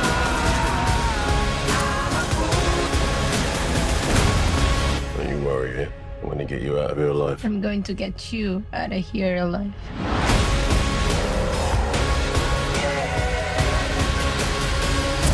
Oh my god, we've got a freaking kaiju up in this shit!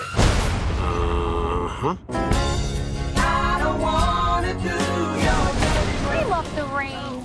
It's like angels are splooching all over us.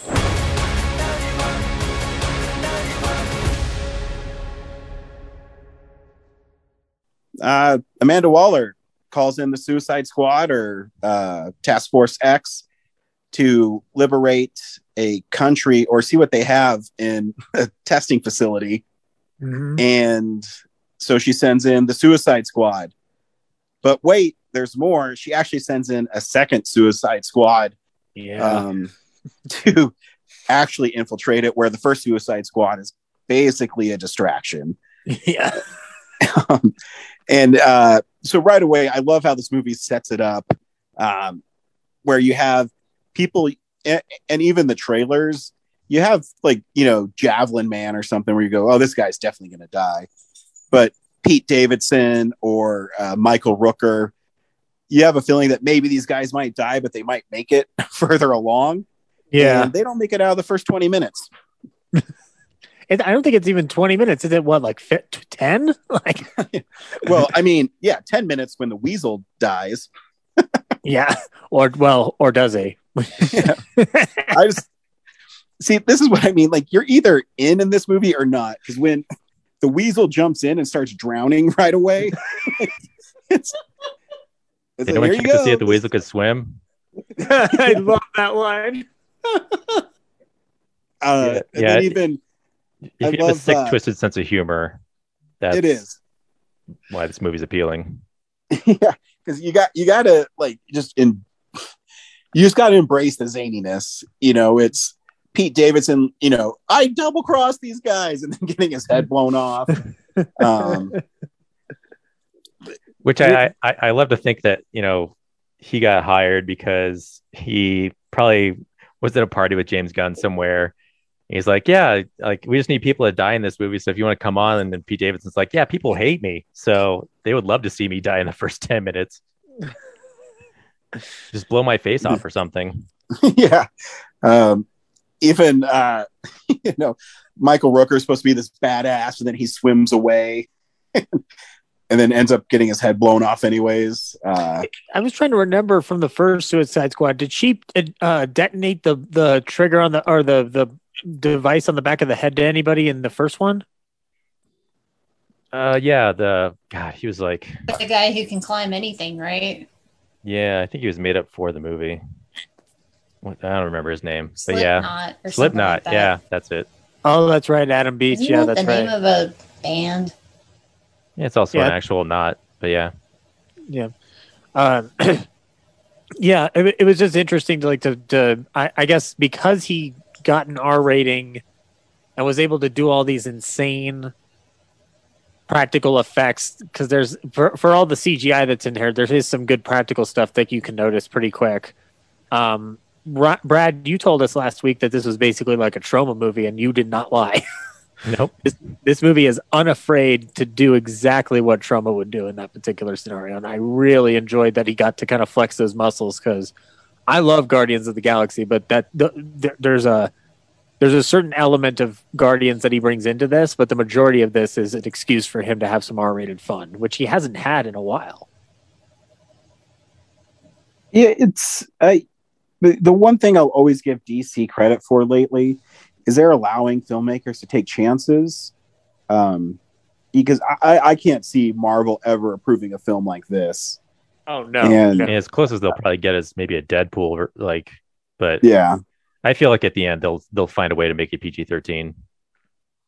Yeah, I don't know to tell you the truth, but um, yeah, it's if you give someone free reign and just say, "Hey, make the movie you want to make, and you can do whatever you want with the characters," I, I think is commendable. And I mean, I think Harley Quinn is great in this. Uh, her running down the hallway when she's killing people and the blood turns to flowers, I think is like incredibly well choreographed. And you see And- little animated birds and shit. Yeah, beautifully shot. I, I I think that moment is just like a highlight of the movie. And on top of all the craziness, um, he made me care about D-list characters. He brought D-list Yeah. characters up to at least B-list DC characters. Um, Polka dot man. Polka Dot Man. Man. Yeah. Uh, you know, they make fun of him in the early thing, like, hey, you want to uh, be at my kid's birthday party? Um, yeah, like they, like that's a character I, you know, made like I heard of him before in comics, but you know, never read any of his storylines. But I was like, yeah, it's, it seems like him and uh, Condiment Man and Crazy Quilt, like those guys are all, you know, just terrible ideas, but James Gunn finds a way to make it worth your time. Uh, Ratcatcher, um, being the soul of the movie, um, King Yeah. Shark. You oh my god, King Shark has my favorite moments in this movie. Sylvester Stallone rocks it. like he's been doing well on the CW as like a character, but yeah, and here it just elevates him so much more. You know, Mhm. Yeah, Yeah, he rips that guy apart. There's so many funny moments that it, like are just out of nowhere. You know, when Peacemaker and Bloodshot are just uh or Bloodsport are just killing people and seeing who can do it better, and then they realize they're killing the freedom fighters. oh, that which in that scene I'm there going like, how do how uh are they not alerting everyone that they're there because everyone's in pretty close proximity to each other um and, you know they're exploding people and eating them and turning them on fire but somehow someone five feet away doesn't sense them at all so that's kind of ridiculous but yeah John Cena's really good in the movie too. I was I was not prepared for how how well he nails it. Like he's it's a damn good role for him. Um, he's he's funny when he needs to be, and then he gets downright scary when he needs to be. Because by the time we get to that that, I guess we're, we're since we're past spoilers right now. When they when they've discovered the giant fucking starfish, they're Uh, Starro is the first villain that Justice League ever teamed up to fight against. what really? Yeah. Wow, that's insane. And he looks just like that in the comic books. That's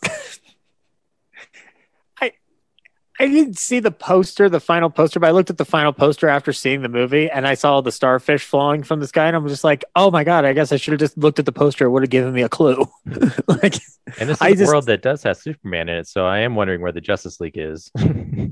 It seems like the suicide squad could have just walked away and the justice league would have handled it but It, but it, they, they established that this is technically somewhat, or at least continuing off of David Ayer's Suicide Squad. Because Well, we have no, the the Justice League can't intervene because remember the big thing is is they don't want the United States secrets to get out.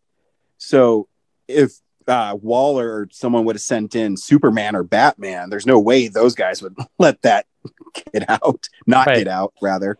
But like superman can hear everything so i think once starro does free itself from like i, I think all bets are off like he's there within you know 30 seconds Maybe this takes place when Superman's dead.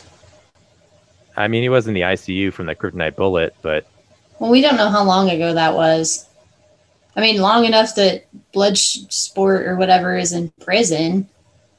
No, I'm, I'm just making a logic thing. Like it, it doesn't like the movie is supposed to be the Suicide Squad, so you know, I, I don't I'm not saying like, oh, you know, they screwed it up. I'm just saying like if you logically think about like that's what would have happened, but I'm fine with it the way it is, you know. it's i mean and given the fact that the dc canon is in shambles at this point like all a lot of it is kind of irrelevant but it is i was curious myself brad because of that line of just like is this is this like some kind of like after justice league part one thing where superman's in the icu or something but it's like almost but because i know they're not going to follow up on it it's just like doesn't really matter Yeah, it doesn't matter. It's it's its own thing. It's it could be in the universe if you wanted to. If it you know if the universe isn't working, it could easily be a standalone. So um, yeah You can Yeah, always I- default that Superman's doing something else. yeah. You know? Um, and, the and I like how I loved Viola Davis this time around. It's Amanda Waller. Like it, it's just it's a I don't again, I don't remember much of David Ayer's one, but it just seemed like here she was she was allowed to be much more callous and uh, like absolutely insensitive beyond all belief. Because my favorite moment in this movie, apart from King Shark eating somebody's head like it's a snack, um, is when they knock the fuck out of Amanda Waller. like, so, like at last, somebody has stopped her from fucking like from doing terrible things. like Get on the satellite deal, you fucking dickhead. I remember when they announced that she had been cast for David Ayer's Suicide Squad, and I was like, honestly, like that's perfect. Like she does like have this like presence whenever she's on screen. Yeah. But then I never actually saw that movie. But then watching her in this, I'm like, she's like perfect as Amanda Waller, but on the other hand, she's almost too good for like Viola Davis is just like her whole thing as an actress like she is too good for this movie.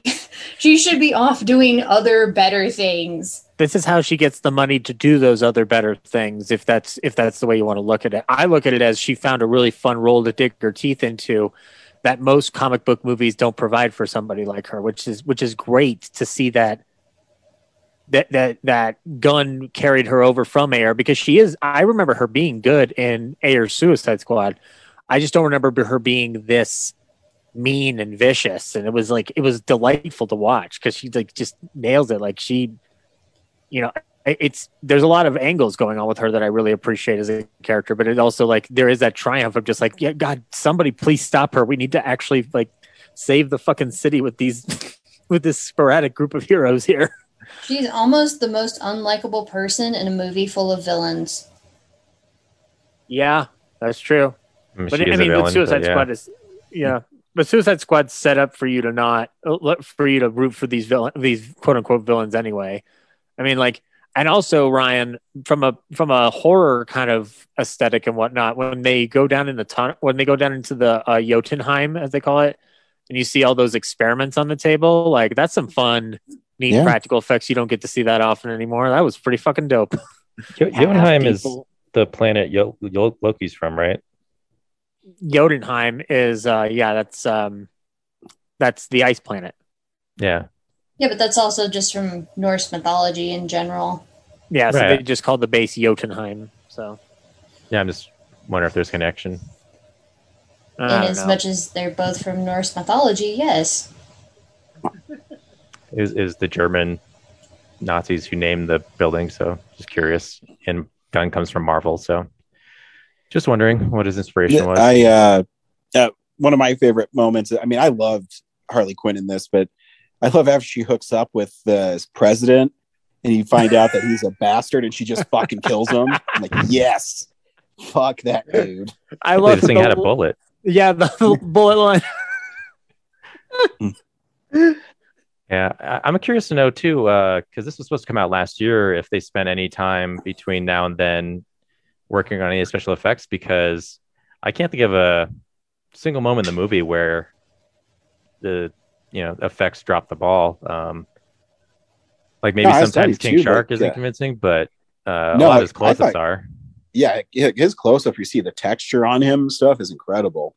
yeah, like overall, and like when they're running down the streets and Starro is destroying the city, like behind them, just all really like detailed and yeah, a lot So of that- effects work. It looks like Oh my god, that was that's another thing I wanted to bring up. Like when when um when Starro's um little offshoot starfish uh things or face huggers are on people, he's getting to do some zombie movie stuff in here too. Like he literally gets to pack a bunch of different genres into this one story.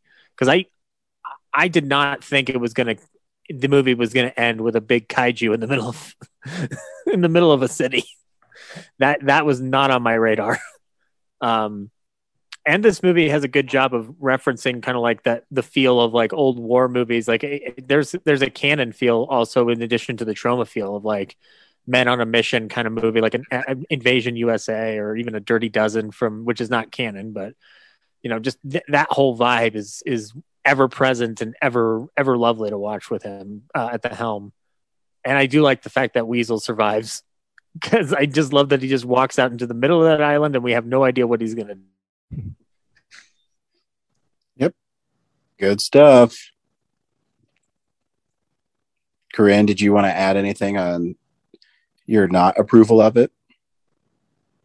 Oh, I could go on a whole rant, but I'll save it. You guys like the movie, so continue to like the movie, I guess.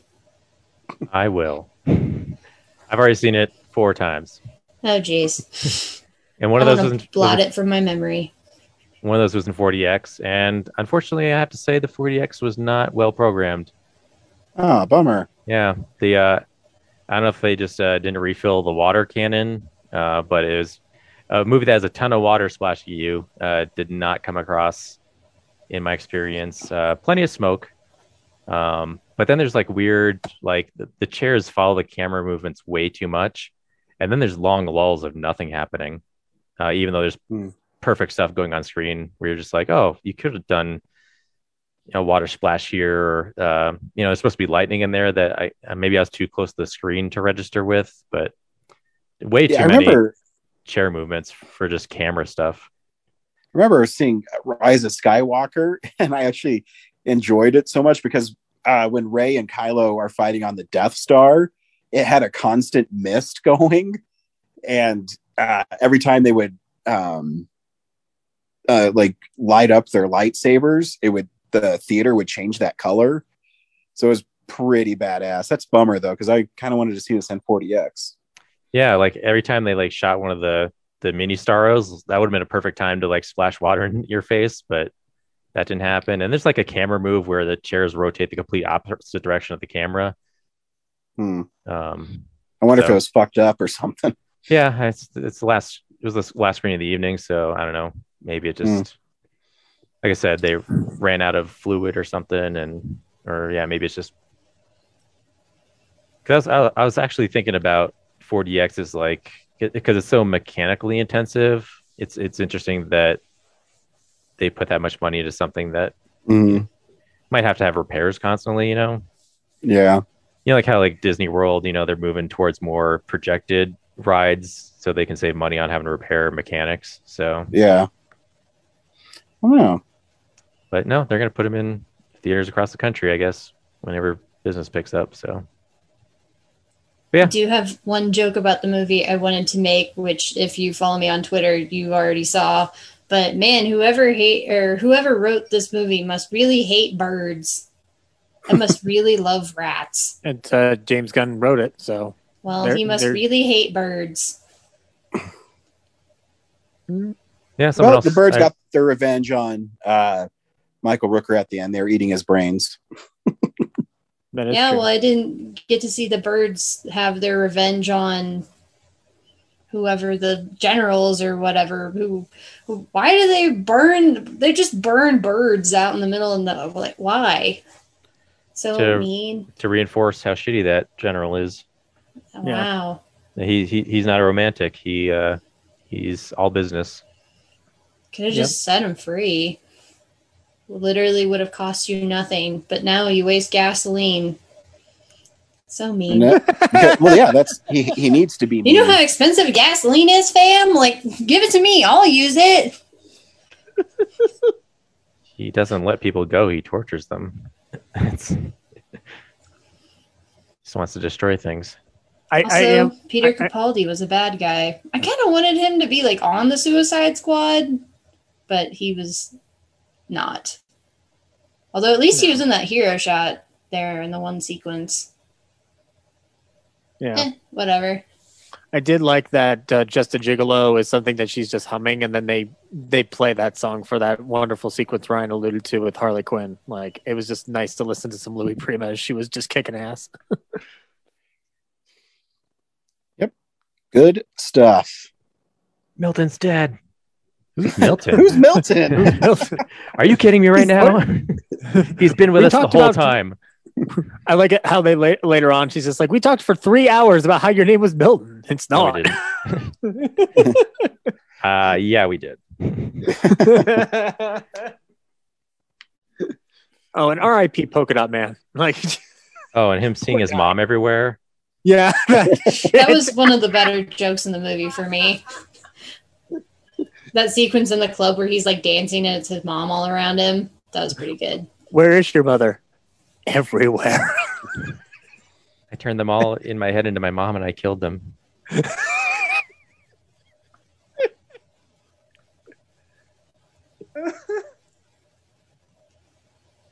Yes, Polka Dot Man is deadly. What's Dude, next dude, week? He, does melt the shit out of people.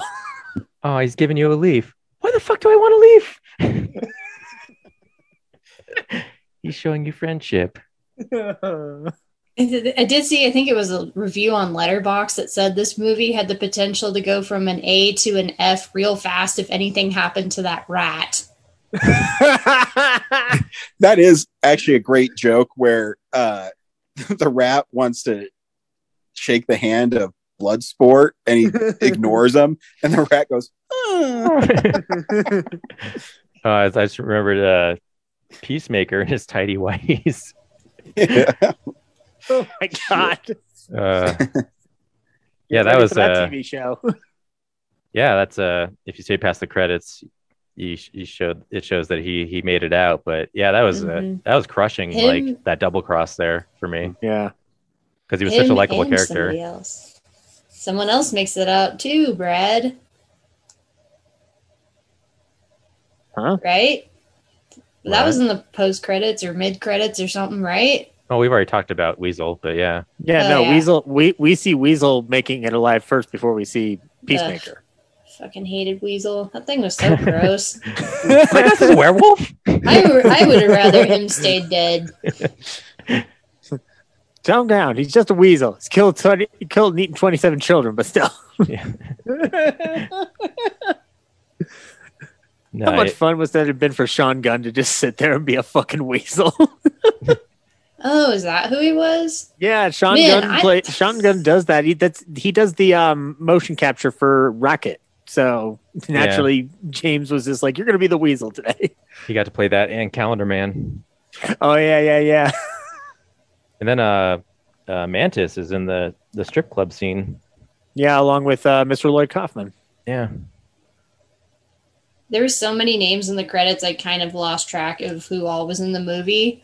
It wasn't until like Taika Waititi showed up that I was like, oh yeah, Taika Waititi was in this movie. Oh my god, yeah. What Taika Waititi with one fucking scene makes me cry my fucking eyes out in the Suicide Squad. I don't know. I did not expect that to happen. Sylvester Stallone didn't realize he was King Shark until I saw the credits. It's like, oh Really? my gosh, yeah, no, I didn't. Oh yeah, they made a big. I mean, deal now about that, I know, I'm like, oh yeah, I didn't. I wasn't really paying attention to all the promo materials for this thing. Hmm. Yeah, they they killed off a lot of those people at the beginning, which was probably a good idea because I wondered how the hell are they going to make a movie with a cast this big? Oh my god, Nathan Fillion is the de- detachable kid. his arms just floating and like slapping people. yeah, just That like one was- big. and then Captain Boomerang like that. It, I didn't expect him to go quickly, but Well, I knew, I, knew think Harley I- was going to make it out, but I don't. Yeah, everybody I- else I knew was kind of like, eh, they can die. I figured Captain Boomerang because everybody gave him crap from uh, Ayer's Suicide Squad. I, I I don't remember if we were fans of it, but I know he was not. Jai Courtney has this kind of weird popularity evasion. I don't know. are Harley and Killer Croc the only remaining characters from that first movie? I guess so because um, Didn't, Sword uh, Sword Gal. I can't remember her name. Katana. Katana. How Oh. do I know that? I didn't even see that movie. Yeah, you're right. Katana survived. Yeah. well, what I mean, about so Will did- Smith's character? Oh, He did. Deadshot. Yeah. Uh, yes, yeah, he's alive. Yeah. What Yeah, are we, 'cause- some kind of suicide squad? Well, they were initially going to make Bloodsport into Deadshot, but then they didn't. They wanted to allow Will Smith to come back if he wanted to, so then they just wrote it to be a different character. Yeah, I mean, he's essentially got the same story as Deadshot. He's dealing with his that daughter. was another. so- That was another good joke where uh, Waller's introducing Peacemaker, and it's the exact same lines that she used, and I'm like, oh my gosh, that's kind of. It's, it feels like a meta joke because, like, yeah, there are so many characters like that in, well, maybe not DC specifically, but just in comic books in general, where it's like, yeah, basically they're just a sharpshooter and they got like daddy issues or whatever. I had a good eye roll line from when they're introducing Ratcatcher, and she won't. She's taking too long to get up, and just John Cena just goes, "Fucking millennials." It's like, isn't John Cena 40? He is a millennial. Yeah, I thought the yeah, same thing. yeah, that's the thing. that's why it's weird. but I just like the way he delivers it. Yeah. Uh, Uh, yeah. Next week, I think we're seeing Free Guy. I don't know. Did we, Uh, ever, we didn't review Jungle Cruise, did we? No. Oh, Maybe we can review we Jungle did Cruise. 500 last week. I mean, two of us just talked about it, or three of us. All right, Yeah. then I'll just go see it on my own. Or we can Yeah. do Pig. No. All right, Free Guy it is then. Uh, we also have to do a film explosion soon. So, I know. Don't do it while I'm gone. and um, the week after this one, I think is Don't Breathe Two. Nah, Don't Breathe 2 comes out this week, too. Oh, I, I put on the list as like, yeah, Oh, okay. these are two open weeks. You can interchange them, whatever. Um, but if you want to do a film explosion and it Corinne's gone this week, then you know we could do Don't Breathe two this week, and then film explosion the next week. Skip Free Guy. I don't know. We'll figure it out. Yep. Yep. I know uh, Zach Bynes wants to be a part of the film explosion too, so need to give him some lead time. Yeah, I can uh, talk to him about that this week and let you know. Um, and can I can I plug something real quick? I want to plug something too. Okay, I'll Your go butts. first then. Um, uh, on August 19th, uh, the short film that I shot last year in quarantine will be showing at the Emerging Filmmakers Program. So if you want to come down and check out the film and hang out with, um, I I don't know, Brad, you're probably going to be there. So you can meet two real nerds. Why not? And check out the Real Nerds website for my latest article on the top 10 anime openings. It was a collaboration with Jerry the artist. Okay, I'll check it out because Jerry's in it. Oh, thanks. Hey, as Thanks. long as we get the clicks, I don't give a shit. Thank, thanks, Ryan. Thanks, Ryan. That just means so much to me. Yeah. Fucking dick. See, Zach, you got to put Jerry the artist in your next film, and then Ryan will go see it, right? no, I need to put Cary Grant in the movie to make it work. Well, no, it'll be, it'll be like a skeleton. I'm good. Do- oh, well, zombie. And then, then I'll be like Pete Davidson. Oh, why'd you set me next to a fucking skeleton? Or maybe he'll just be like really far away, and it'll be like a lookalike or something. Like, oh look, there's Cary Grant. Oh no, he just went into that truck or something. It's just a Oh. cardboard cutout. hey, it would technically be Cary Grant. Yeah, it it could. Ryan, do you want to actually? I'll just put. I'll make Ryan the guy who operates the Cary Grant cutout. Ooh, ooh, no, I got it. Okay, so it'll be like that sequence in Ferris Bueller's Day Off where it'll be Ryan or whoever, and he's just like staring at this picture of Cary Grant, and then it'll cut back and forth between him looking at the picture, Cary Grant's beautiful face, him looking at the picture, closer in on Cary Grant's beautiful face. Love it. poetic cinema. Do it, Zach. I will Okay, go see it if that sequence is in there. okay, fair enough. This is my fault for not do, consulting you on the last movie. Uh, Thanks, guys. Bye. bye.